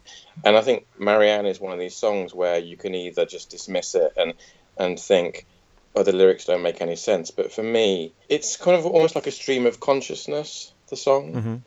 And you know the, uh, the intro, the the tuner, rubber. It's almost stream of consciousness for me. And then it really hits you hard when she she goes, you know, Marianne killed herself. What is your favorite lyrical moment? the, the, the killed herself line. Just it's so shocking, you know, it's so unusual, uh, and it kind of takes things from the stream of consciousness and you know, kind of really, it's almost like a slap around the face. Mm-hmm. And it, you know what? I have to tell you something really terrible. I, I don't listen to many lyrics. Is that really bad? I don't think it. No, I think it's everyone's different. I just listen to a, a song as a whole, and it's like it's more the music that I'm paying attention to, and I don't often pay attention to lyrics. So, that, and this is another reason why Tori is so important to me because I actually do listen to her lyrics, and I do read her lyrics, and I do want to know what she's singing about. So, What's your favorite musical moment? it's got to be that just when the strings come in after three minutes in, just when when the music dies away and just the, the strings just go. Absolutely. It's just so dramatic. It's so it's beautiful. It's beautiful. It's a, just a beautiful moment. How has your relationship with the song changed? It's been what 21 years now, 22 years now. Jesus. Well, it's it's funny because y- you kind of don't always. I don't always listen to the songs. I don't always listen to the old albums unless there's a reason, and it's a shame. I think everyone's the same. I think you know you don't. You know you get to love an album and then you kind of just go on to different things. Right. But I put it on just before the podcast um, this weekend, and it came to me almost like a new song, and I and I discovered new things in it, and I it felt like a, a fresh song to me, and I think that's another good thing about Tori is that you can put a song on, and I don't get bored of it because my uh, Uh, one of my other favorite songs is Silent All These Years. Mm-hmm. And that's shocking because I do get bored of songs that aren't Tori. Uh, Silent All These Years, I'll never get bored of that song. I would never get bored of it. I could listen to it a hundred times and I'll still feel like it's the first time I've listened to it. And Marianne, it doesn't sound dated. It doesn't sound like of you know. It just it still sounds fresh. It's still It's, it sounds so crisp, and uh, I did discover new things about it. I, I didn't realize that there was so much just solo piano in it for so long, and then the strings suddenly kind of creep in. And I listened to the um, Marianne on Gold Dust as well. so. You started listening to Tori early. I did. Um, when was your first Tori show? oh gosh, 1992 in Birmingham, and seeing Tori back then was so unique. I think she talked more to the audience, and she doesn't talk so much anymore. She was so talkative, and she was so funny. She sneezed, and she asked someone if she, if she could borrow a handkerchief. Oh, She was making a joke about the fact there were some empty seats. She was saying, "Come on, you guys at the back. If you want to come down to the front, there's some seats here." wait, wait. Say that Uh, again. you know, it was it was a it was a busy concert. There was there were pl- plenty of people there, but there were some empty seats at the front, and she invited people to come down and, and fill the empty seats at the front. For all us seat hoppers out there who have seats in the back and hop to the front, we can only assume that she approves. Indeed, um, but I I just wish I could turn back the, the clock and and watch it again because I, I honestly didn't know most of the songs she was doing. I, I knew the I knew the Little Earthquake songs, but um, she did quite a few uh, cover versions. I think I'm sure she probably did River, um, but I, I just don't know. I just I'm not very good with cover versions. Right, right. well, I'm looking at the Birmingham, England, April 11th, 1992. That was your first show. And the night before, she was in Manchester. And just on that set list, she did five covers. So I can only imagine like how many, and then pl- and two B sides, um, upside down and here in my head as well. So I'm imagining that your show probably was very similar with a lot of like extra stuff. Okay, I want to talk to you about what you do. So you're a you, you're a comic book artist. I am. I mean, my my comics are in my spare time. Mm-hmm. I, I work as a magazine editor. I've always loved comics. I've always created characters and stories, and I and I, I prefer to work alone. I write the stories and I draw it, so I'm a bit of an all rounder. You do reference Tori a lot in the art. I mean, Tori is a huge part of my life, really. But I feel like I have to kind of put her into my comics. What I, what I mean by that is that sometimes, uh, like a song title will be a title of one of my issues, or sometimes uh, a character will quote part of a song. I feel like I put a lot of myself into my comics, and Tori is a big part of my life. So, and also, I just get so much strength from her. I went to see her in concert. It was on the um, Abnormally Attracted to Sin tour, and I was really struggling. And I went to the concert, just seeing her like this woman who's just on fire Right. on stage. She's so strong, so empowering. Really, I, I felt better yeah. she got me to feel better uh, you know just to forget about all my problems and and just she inspired me and just to you know come on you got to be strong now You've got to pick yourself up and you've got to get on with it Beautifully said, and I, I think she does that for a lot of us, and I think that that's something. Either you get it and you're in it, or you just don't get it and you, you can you can never really understand. You know what I mean? Either she does it for you or she doesn't. You also did Tori stories for Little Blue World, which was a fanzine, and these comics in the corner. That was you. Tell us about that. you know what i completely forgot about them and then i had this kind of light bulb moment um, yesterday morning and i thought oh i did those Oh, that was me. and i thought oh i must tell you forgotten about those now tell our listeners where they can find you online. You can find me on Instagram or on Twitter. Uh, just look for me, Martin Eden or Spandex Comic. Uh, you'll find me, you know, wherever. Um, Martin, lovely to chat with you. And please follow him online. Check out Spandex Comics. Check out the Omen. Check out Zeros, which is the new thing. And you can check out our Tori stories on our website, songsoftoriamos.com, in our show notes. Check those out. Martin, lovely. Thank you so much for talking to us today. Thank you, Ethan. You have a good day. You too. Bye. Bye.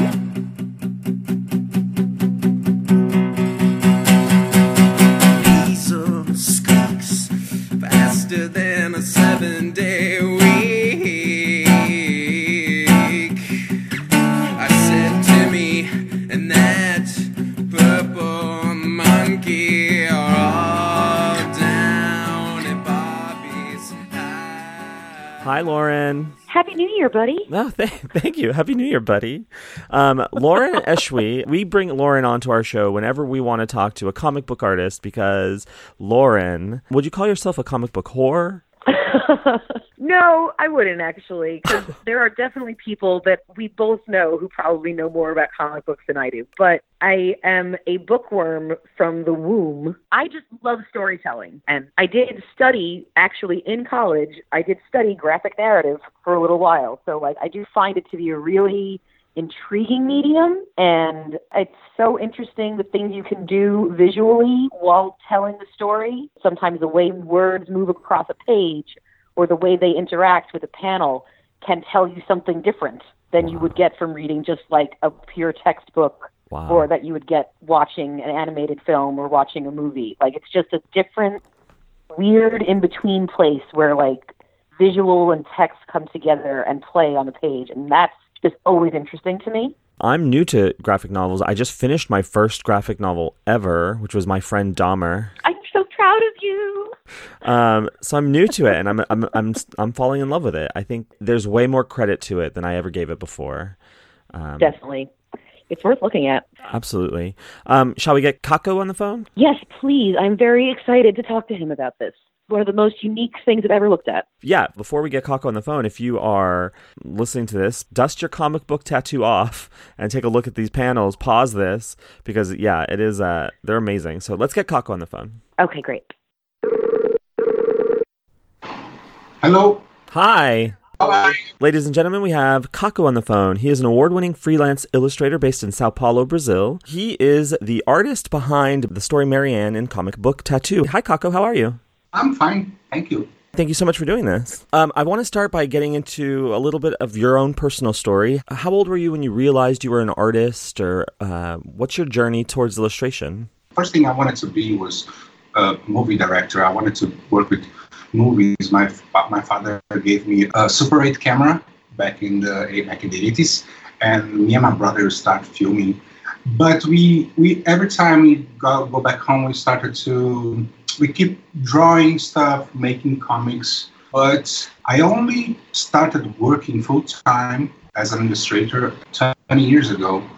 Before that, I, I, I, I just illustrated for myself.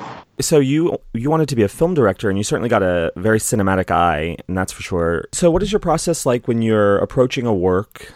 Um, not necessarily Marianne, but when you approach a new work, because you're, you don't only do comics, right? You illustrate for uh, Entertainment Weekly, for example. Yes, nowadays I mainly do illustration both for editorial and, and advertising. But the process is mostly the same. I, I get the briefing and I research a lot. I think that's the biggest part of my process is understand what I'm getting into. Not, not much for advertising, but for editorial, for example. I'm not an artist by any stretch, but like I'm a person who likes to do a lot of background research though, just in general. So like that totally makes sense to me. Like you need to know what the thing is before you can give your interpretation of it. I think Yeah. that's that makes sense. Um, I want to segue a little into um, the Marianne story in Comic Book Tattoo, but first, um, are you a fan of Tori's music? Yes, I am. I was um, I was introduced to Tori's work by a fellow comic book artist that is also on the book, uh, Paulo Freitas. We had a studio back then. I think it was 94, 95. So you were already familiar. Yes, yeah. Her early early work, maybe. Little Earthquakes, Under the Pink. Yes. We should listen to, to this, both albums a lot. You know, we're in contact a lot with Rantz Hoseley, who is, of course, the editor of Comic Book Tattoo. But how did you originally meet Rantz? Did you know Rantz before? No, no, no, no. I didn't.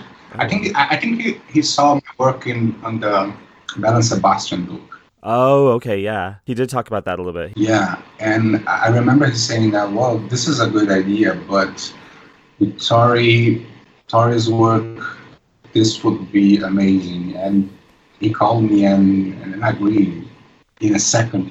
Did not have to think about it. Um, can you tell us how you decided to choose Marianne, the song? It was my favorite song. I liked it, how simple it was. I liked the, the, the weird lyrics. I didn't know back then what was about.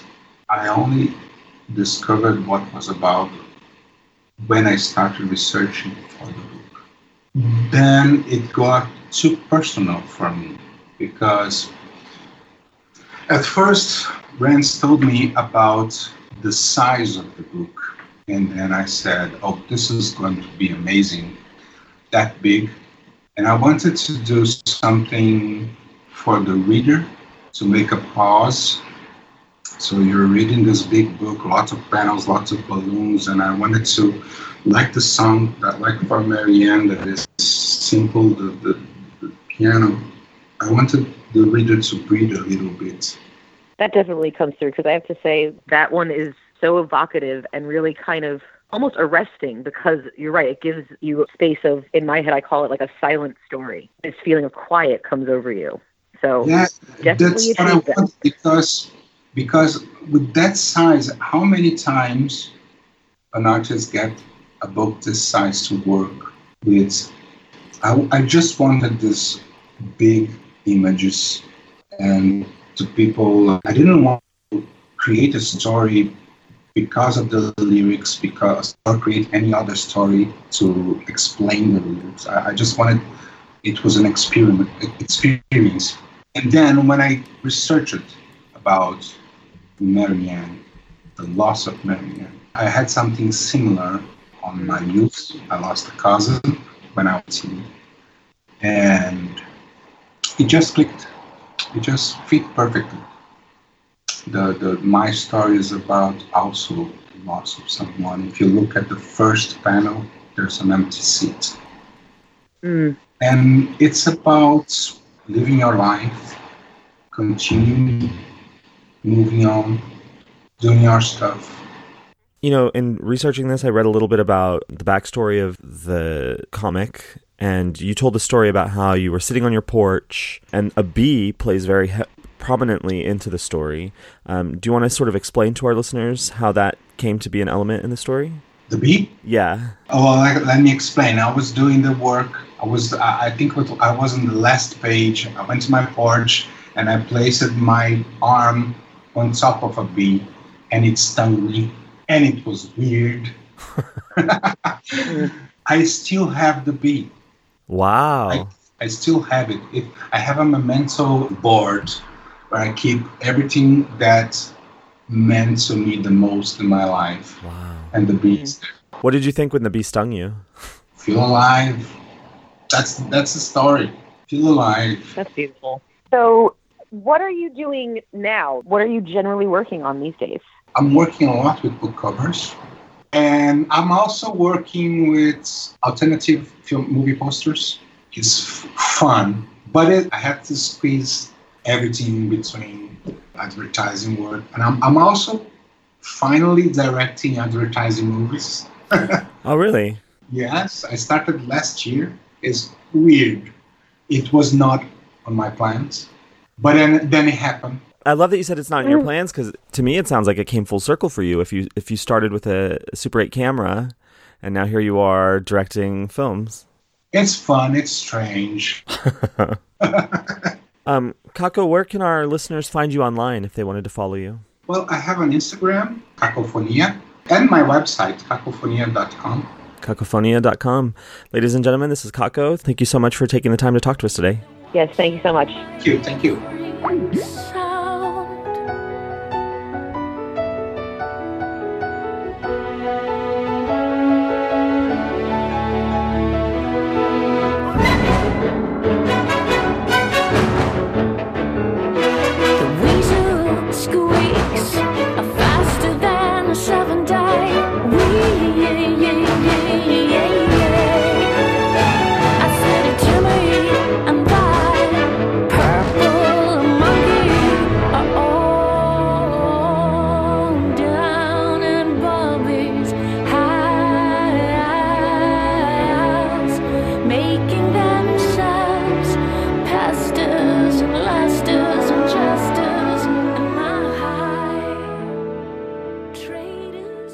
Are you alive, David? It's time for the live section. Are you Uh, alive?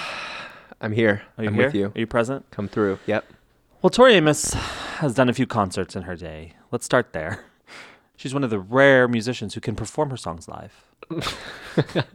Can't say that about everybody. She's not piano syncing when she plays. I mean, sometimes. I bet she has in her past. um, yeah, during Caught a Lite Sneeze on We're- SNL. save it for the next episode. I'm sorry, I'm always jumping ahead. Save it for the next episode. I want to get one of those boys choir boys. You should do a Where Are They Now? Choir Boy Boy I segment. should. Find those kids. They were the PS22 of their day. they were. They were the original PS22. Um, okay, so let's talk about Marianne Live. We do have our Mr. Zebra contest winner that we're going to announce at the end of the episode, but we're already going to introduce a new contest because the first time Tori Amos performed Marianne Live was on January 30th, 1996, during her press for the album at River Music Hall, Boston, and that was later released on CD.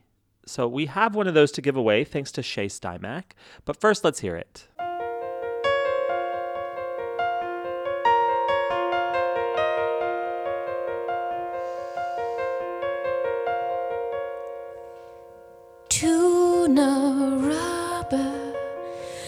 Little blubber in my igloo, yes. And I knew you, oh, big tails and low, girls when they fall.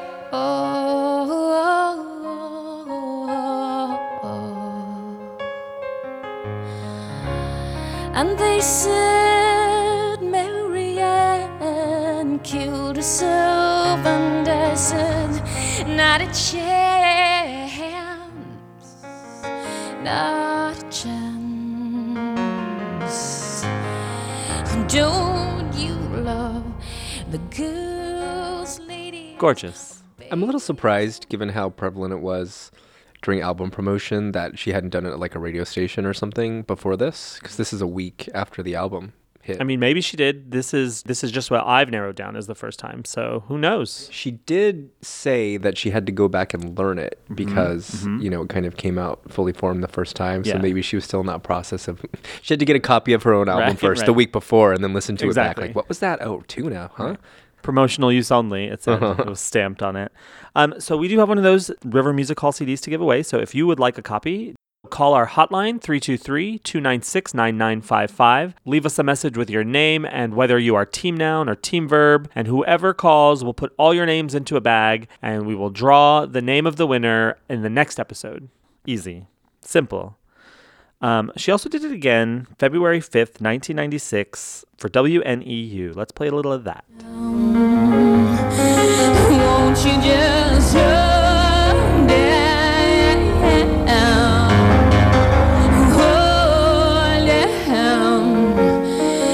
Cause it is watching my every sound. I said they're watching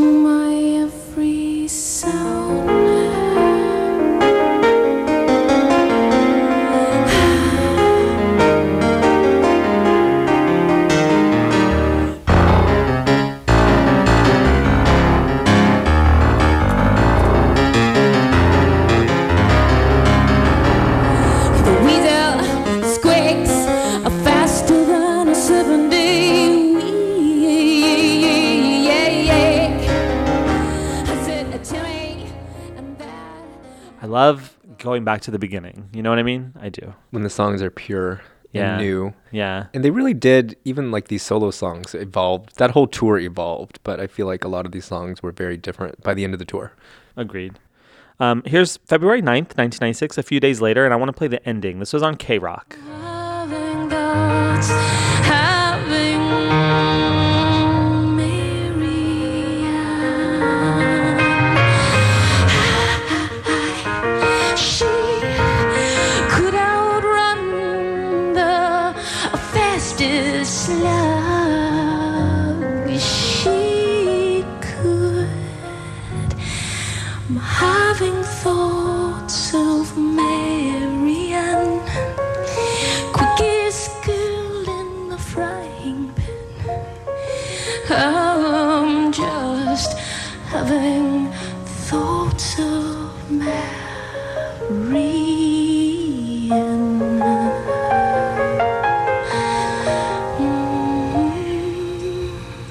This was from Breakfast with Tori, right? yeah. Kevin and Bean. They filmed it, I guess, and it ended up on like a CD, ma- like Blender, one of those '90s CD Oh, magazines wow. performances. Uh-huh. That's a good one. Oh, great. Yeah. These are all prior to tour, too. I mean, she did Marianne a lot prior to tour. She gets to tour and she performs it on the Dew Drop Inn tour 47 times.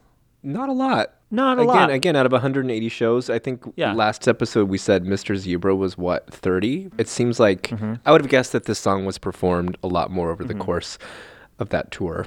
The first recording that we have of it, although I have possibly found a bootleg of an earlier recording, um, and that may be coming to me soon, a cassette in the mail. The extensive amount of research we do here at the Drive All Night headquarters. Into the vaults. Into the vaults. But the first live recording we have from the Dew Drop Inn tour is March 9th in London. Let's take a listen. Valley they call you in the sky and the sea. And I don't know much what you're saying, but come to me,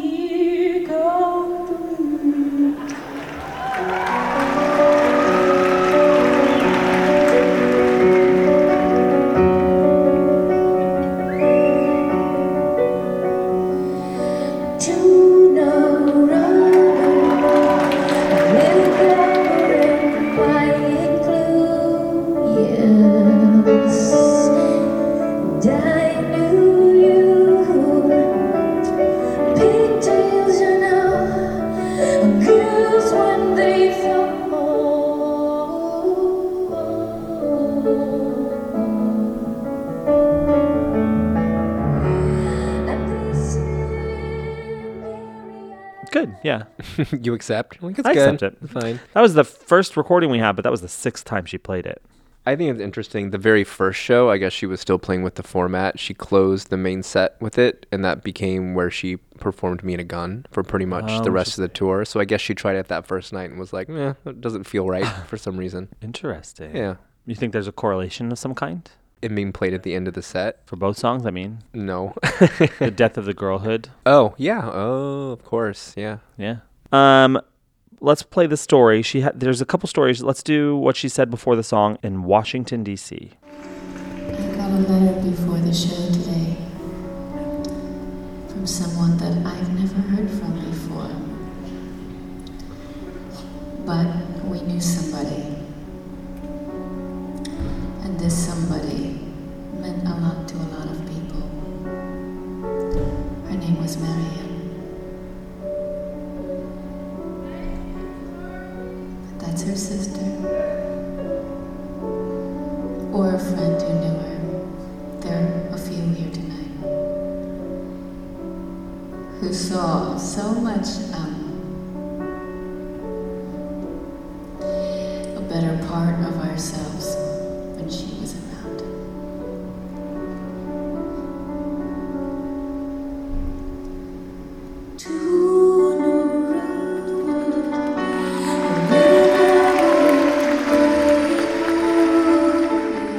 And here it is, June 8th in Milwaukee. I've got meanness in me.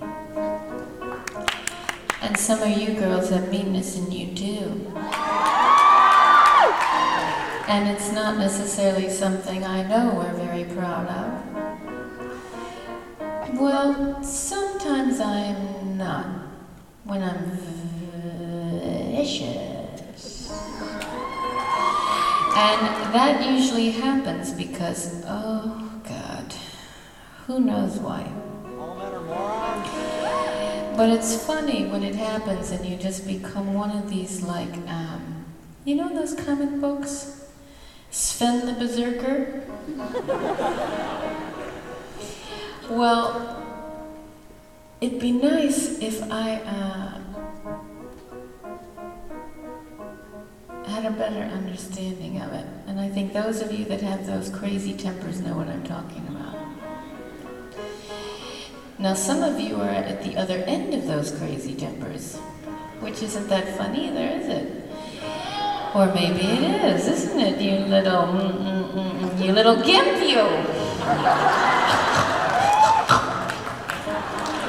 But um, the thing is, this girl I knew once named Marianne, who was the absolutely, you know, coolest. She was totally cool, and yet she didn't have this meanness in her. She had so many other things in her, you know, na, na, na, but meanness wasn't one of them. So when I was hanging around her, I didn't need to have this meanness. Basically, when my mother said, "Hey, um, oh my God," Marianne killed herself. The only thing I could think of was, fuck you, Mom. Because, in truth, nobody was really the same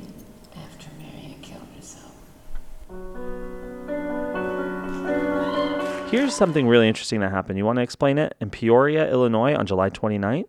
Yeah, during this performance, Tori is telling a story to introduce the song, as she did pretty frequently. And someone interrupts her, or someone starts shouting something out from the audience. And she actually stops and says, Huh? And kind of puts her hand up to her ear, I think. And I guess the guy is saying, God bless Marianne. And it seems like Tori thinks for a second and kind of decides that that adequately sums up everything that she was going to say anyway and just sort of says, Yeah, and then launches into the song. There's video of it, and we're Mhm. going to include that on the video portion when these are released. So please go to our YouTube. And but this is gorgeous. Let's let's listen.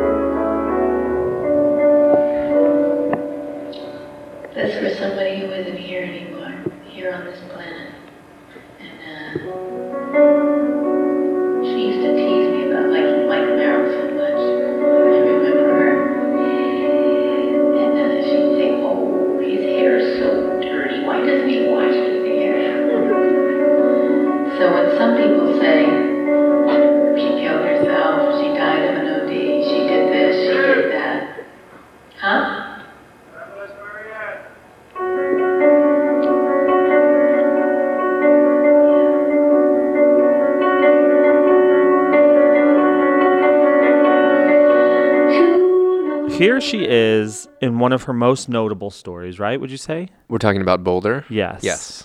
Let's just listen. Okay. Um, when I started recording this record, it was uh, very interesting because um, none of these record guys wanted to let a woman produce her own record. They were very, very nervous about letting me do this. And uh, they were much more nervous when they heard it. but um, what sort of happened was I turned in the record. And um, I've never really had such a moment in my life. I mean, things were kind of better when I pooped in my pants. And uh, I walked in, and um, you know, I've sold millions of records for this company. And I walked in. I'd had some pizza and a nice glass of wine, and I was like, "Oh, I'll meet the new girls." And I know it's a little dark, but you know, everybody needs good bottle of wine and some depressing songs every once in a while.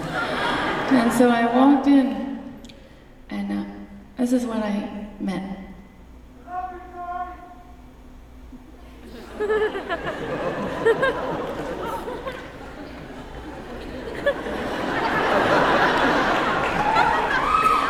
so basically, what I said was after this record went platinum, I said, Well, we didn't do it because of anything you all did. And, uh,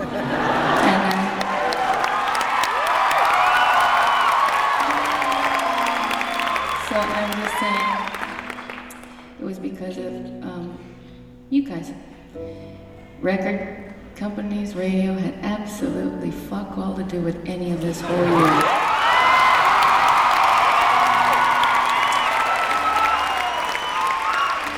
And that's the truth.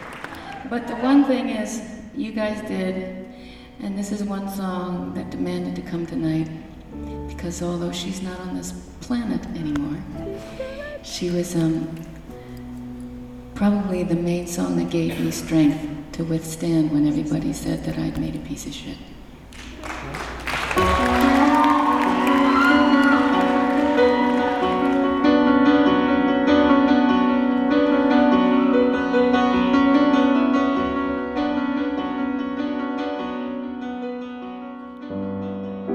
From a posting to the RMTA News Group by Dorr. November 11th, 1996. Marianne. I also expected this one and was glad to hear it because I hadn't heard it since LA, I think. And it was never a favorite of mine at all. In fact, I found it rather boring until, well, until she called me Marianne. She said I was Marianne, that I was in the frying pan, but at least I had some oil. That was way back in LA, though. Anyhow, signed, open the door at AOL.com.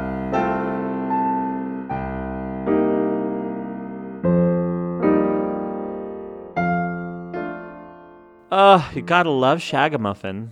and don't I? Reading the words of Door. You were there, right?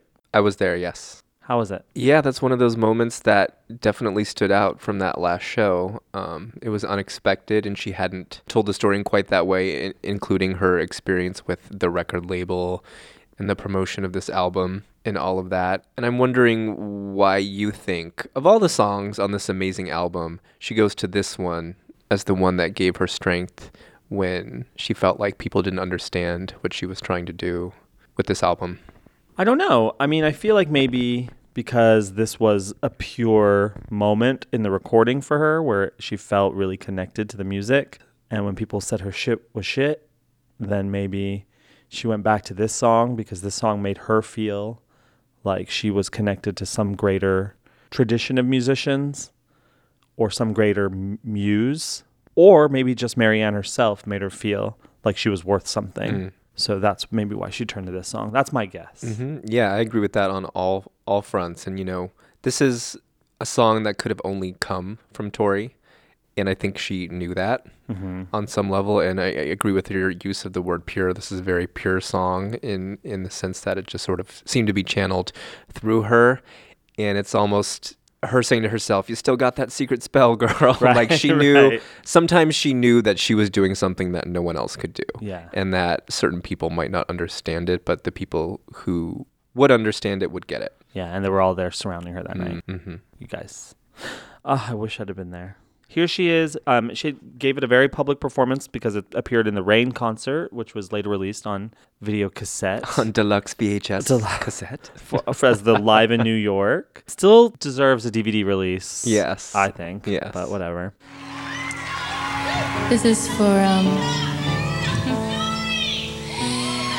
This is for somebody who um was one of the most magical people I ever knew, and uh, she would have been here if she would have been here. And sometimes I think she comes and visits me wherever people go when they leave this planet. I don't know where they go, but sometimes I feel her.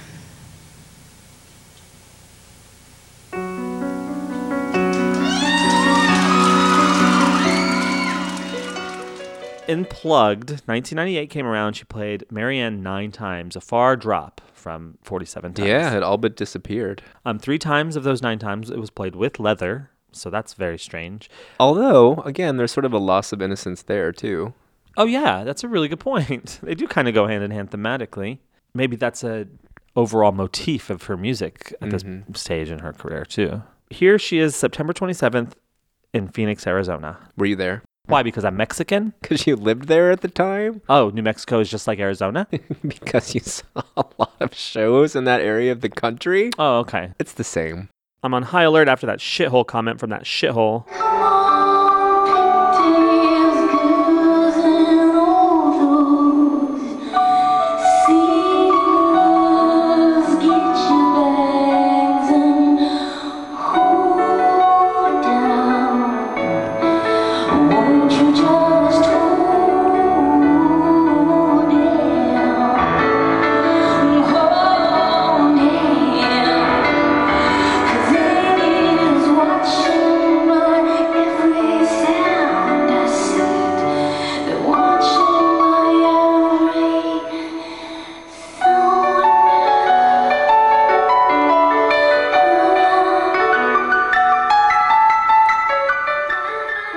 Five and a half weeks came around. She did three times.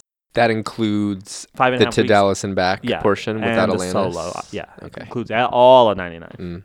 So not very much. Ah, strange little tour. I don't have as strong a memory of that tour as some of the others, and I don't know why, because it was a really strong tour. It was my preferred format. I don't know. Yeah, I was like in college at the time, finishing up, and I think my focus was there. I wasn't as present during that tour. But what about you? I loved it. It's I don't think it's her best. I, I prefer her with the band, but as far as solo tours go, um, it was the first time she toured solo in so long. So there's a there was a lot of energy around it. Mm. Um, and I was yeah I was on board. It was the first time that I got to see her solo because my first show was '96, so I never had seen her without at least Caton. Mhm. You know what I mean? I had seen her with Caton with the band, so it was great for me. Um, she did it ten times on Strange Little Tour. We're going to play San Diego, November 20th, 2001, the early show, because this is the first time I ever saw Marianne live.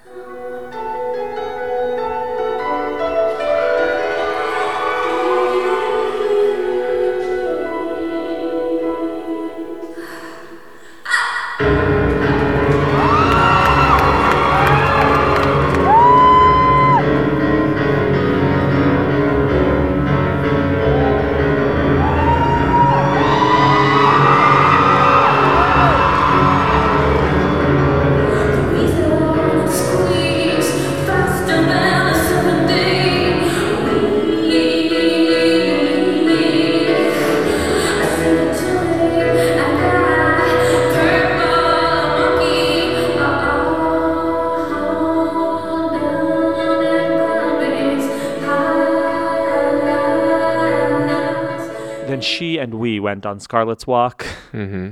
And she did it five times, six times if you add a lot of pianos, because she only did it once in a lot of pianos. Mm. The Summer of Sin and Original Sinsuality tour.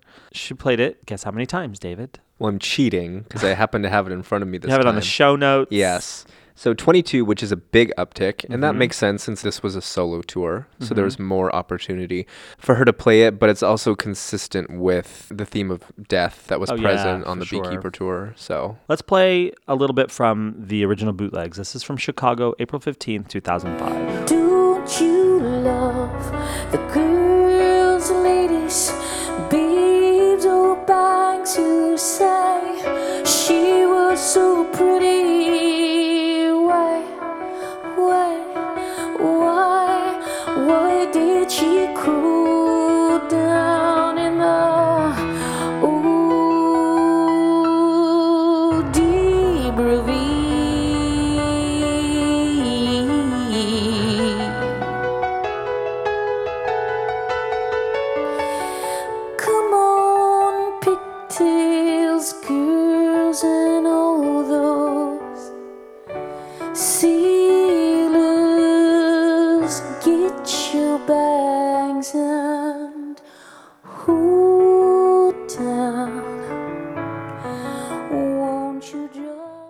Can, of course, purchase that. We have links to it in our show notes. Support Tori. Buy the music.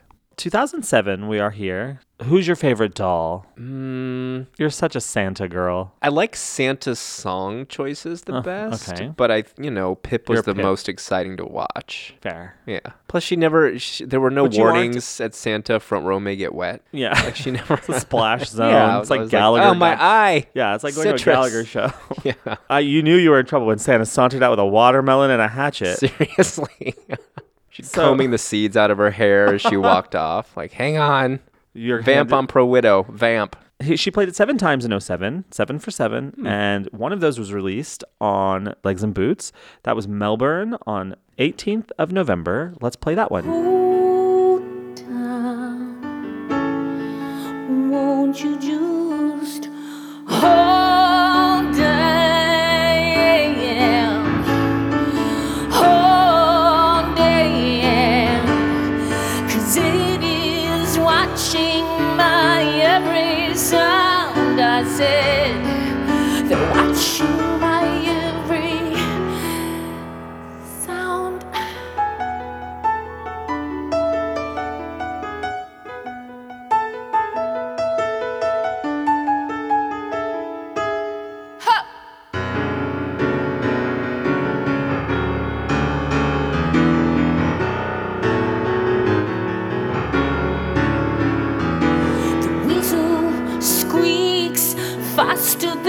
70 You can own that. If you go to iTunes, you can purchase that and you can own that your own digital copy of that. Like you were saying, the song doesn't change that much and it doesn't need to, but it's always strong. It's always good. It's always mm-hmm. welcome in any mm-hmm. show, I think. It did change drastically in 2012 with the orchestra. You want to hear that? Sure. This is from Warsaw, October 13th.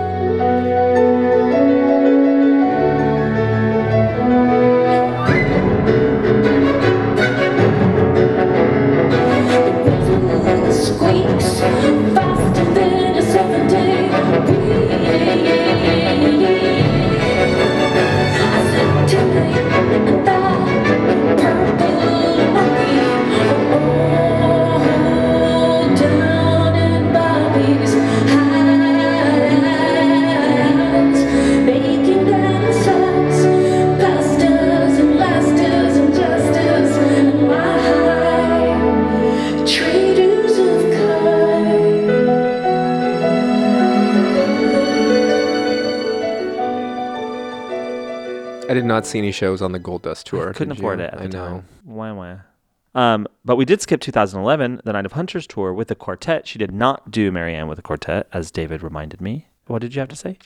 A little odd that she didn't do it with the quartet. It seems like it was built for that format. She did do it solo the five times she played it, and she played it December 18th in Los Angeles. And I thought this Marianne was really strong.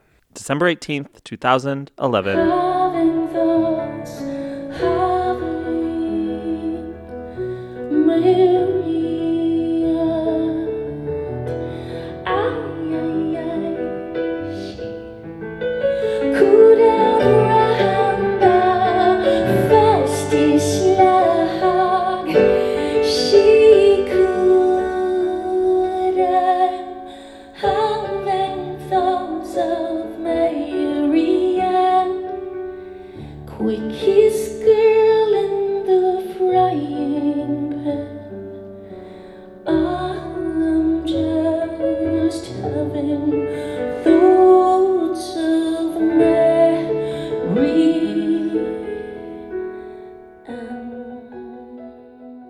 Let's skip ahead to 2017, the last tour. She did it three times on that tour in Milan, St. Paul, and Washington, D.C., or National Harbor.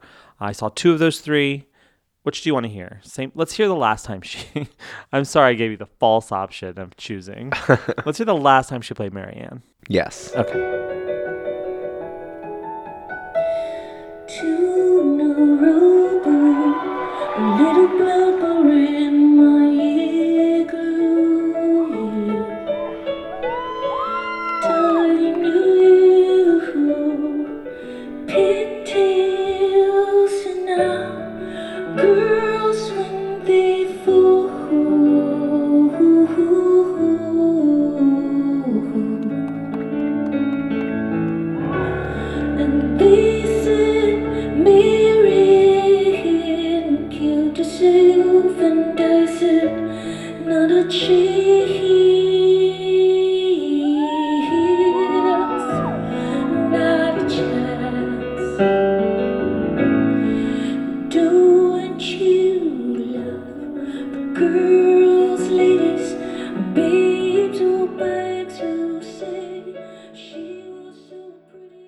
So guess how many times she's done it total in her career on tour? Over 100. Yes, 124. Ding ding ding ding ding. What tier is that? What status is that? Let's should we do that right now? Should we make the official at least 500 would have to be gold status. Mhm. You'd have to be at 500 to be gold status. Platinum. Yeah, let's call that the platinum status. Nobody gets a platinum visa I'm more without having at least $500 in the bank. Yeah, to have like a precious things and a cornflake girl having platinum. platinum status. Okay, good. Okay, preferred. so this is official now. We're Yeah. we're doing this officially. 500 plus is platinum. What is gold then? 350? Yeah. 350 plus is gold. So when you're boarding and traveling for tour, Precious Things gets on the plane first, like Right. preferred status, like out of Right. my way, here I come. Right. And then gold is Like rich but not old money. so would that would that be a horses something Maybe. along those I lines? will have to that count. was like a staple for a Yeah, while, like but a, not. a space dog probably. No, 350 is a lot. Mm-hmm. Still. Probably a lot of stuff from Little Earthquakes, just Right, because she's been playing them for so long. Yeah. So then what would be silver status? We'd have to do like 200 and above. Yeah. Okay, 200 and above is silver, Bronze over 100. 100 and And below that is participation trophy. That would make Marianne just bronze. It's not even silver status yet. Huh. Isn't that interesting? Yeah, I would have expected it to be a little more present, especially on the Dew Drop Inn tour. It's Yeah. funny to look at those numbers. Mhm. That's something else, though, that was played at almost every show Mhm. at the beginning of the tour, Mhm. uh, particularly on the European leg, Yeah. and then it went away. Yeah, kind of. A sort of fairy tale would be silver status. 'cause I Oh, think it- sure. yeah, it's possible to reach silver status. It's not like unheard of. Don't you think each performance of a sort of fairy tale from the Native Invader tour should count as two, though? Shade. No, I loved a sort of fairy tale. I loved it. That is not shade. I actually really liked it, but it was long. It was very long, Yeah. and she was delighted about it. I remember one piece of press she did. She's like, "Some arrangements are even 11 minutes long." Can you believe it? like, can you believe we're going on that long? um, good on you, girl. That's why it's All like right. Vegas in there, no clocks. What? Like how, how long has this been going on? Exactly. Ooh, what day is it? You know what I miss? What? I loved on Tour All Night when you were doing like Tori divination with the bag of songs. Uh-huh. I almost feel like we should do since this is the first show of the new year, we should do a Tori divination for the new year and like pull a song out. Oh, I have the bag here. You do? I do have the That's bag That's awesome. here. Oh, I didn't even get to do it. This oh is my amazing. god! Oh my god! That's crazy. I have not taken this bag of songs out of my bag. I've rarely used You, this bag. Eve always travels with a giant bag full of Tori songs. Is that not true, David? Look. Yep, here it is. Here they are. Let's do this. We have this bag of songs. If you don't believe me, here's the bag. I'm crinkling around in the bag to fluff up the songs. And those who got to pick on tour know what I'm talking about. They flatten in my bag and it looks like not enough songs. Okay, what are you picking out, David? Okay, we're gonna do Tori divination, a reading for the year to come. Okay. D- And I'm- explain to people what divination is. Me, especially. like fortune telling, or Okay, if you want to ask a question. All right, give a I New really Year's feel like this works. Like I take it more seriously than I probably should. I love this. Um, this is for the new year, right? Okay, 2018. You're gonna let me pull this one? This Yeah, is oh big. God. We're asking uh, the Tori bag for a general reading on 2018, the year to come. Oh Lord. And we should remember this. And in December, we'll harken back to it and figure out if it was at all accurate or what we could take from it. Anastasia. Oh. Oh, oh yeah. Oh no! no! You know what? I I'm just know. thinking like, yes, Anastasia, Russia, what we're in right now. Like, yeah, yes, Anastasia, that's right. This bag is right. Too real. That- or maybe just like we'll see how brave we all are. Oh no. oh, that doesn't God. bode well. oh Lord. Oh Texas. Should we do a backup for clarity just Yeah. in case it has anything else Yeah. to tell us? Yes. Like we're not comfortable with that. What Yeah. else you got? Putting the damage on. Too real. Okay, next time we'll pull other ones. All right.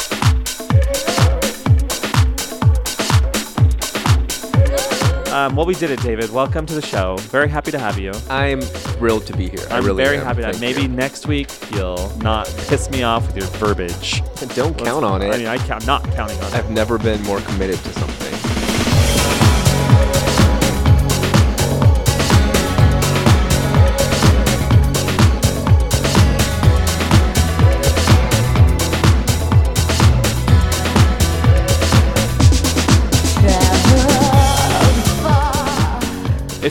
Like what we do, you can follow us on social media. You can follow us at Songs of Tori on all platforms. Please visit our Patreon, patreon.com slash Songs of Tori where you can listen to our private podcasts. You can get special content, patreon.com slash Songs of Tori. You can also visit our website, songsoftoriamos.com, and sign up for our newsletter there. I want to know what people would like to do to celebrate Pele's birthday. Oh, yeah. Send us I a mean, tweet. we have to do something. Yeah, send us a tweet, hashtag Pele's birthday, if you have something exciting that we can do. Meanwhile, if you want to win this live at River Hall CD, thanks to Chase Timac who donated it to our show, we're giving it away. Call our hotline 323 296 9955. Let us know your name and whether you are team noun or team verb, and we'll put all the people who call are their names in a hat, and we will draw the winner next week. Which brings us to our contest winner for Mr. Zebra. You win a one of a kind drawing from Rantz Hoseley. Thank you to everybody who participated. All right, and the winner is. I'm so nervous. Who is it? Dave Thomas. Oh my God. You go, girl. I don't know. Well, congratulations. Uh, email us your address, and I will send you the one of a kind Rantz Hoseley drawing of Mr. Zebra. Congratulations. We'll be back to talk about Caught a Lite Sneeze. Sooner rather than later. Sooner I rather can't than later. wait. Bye.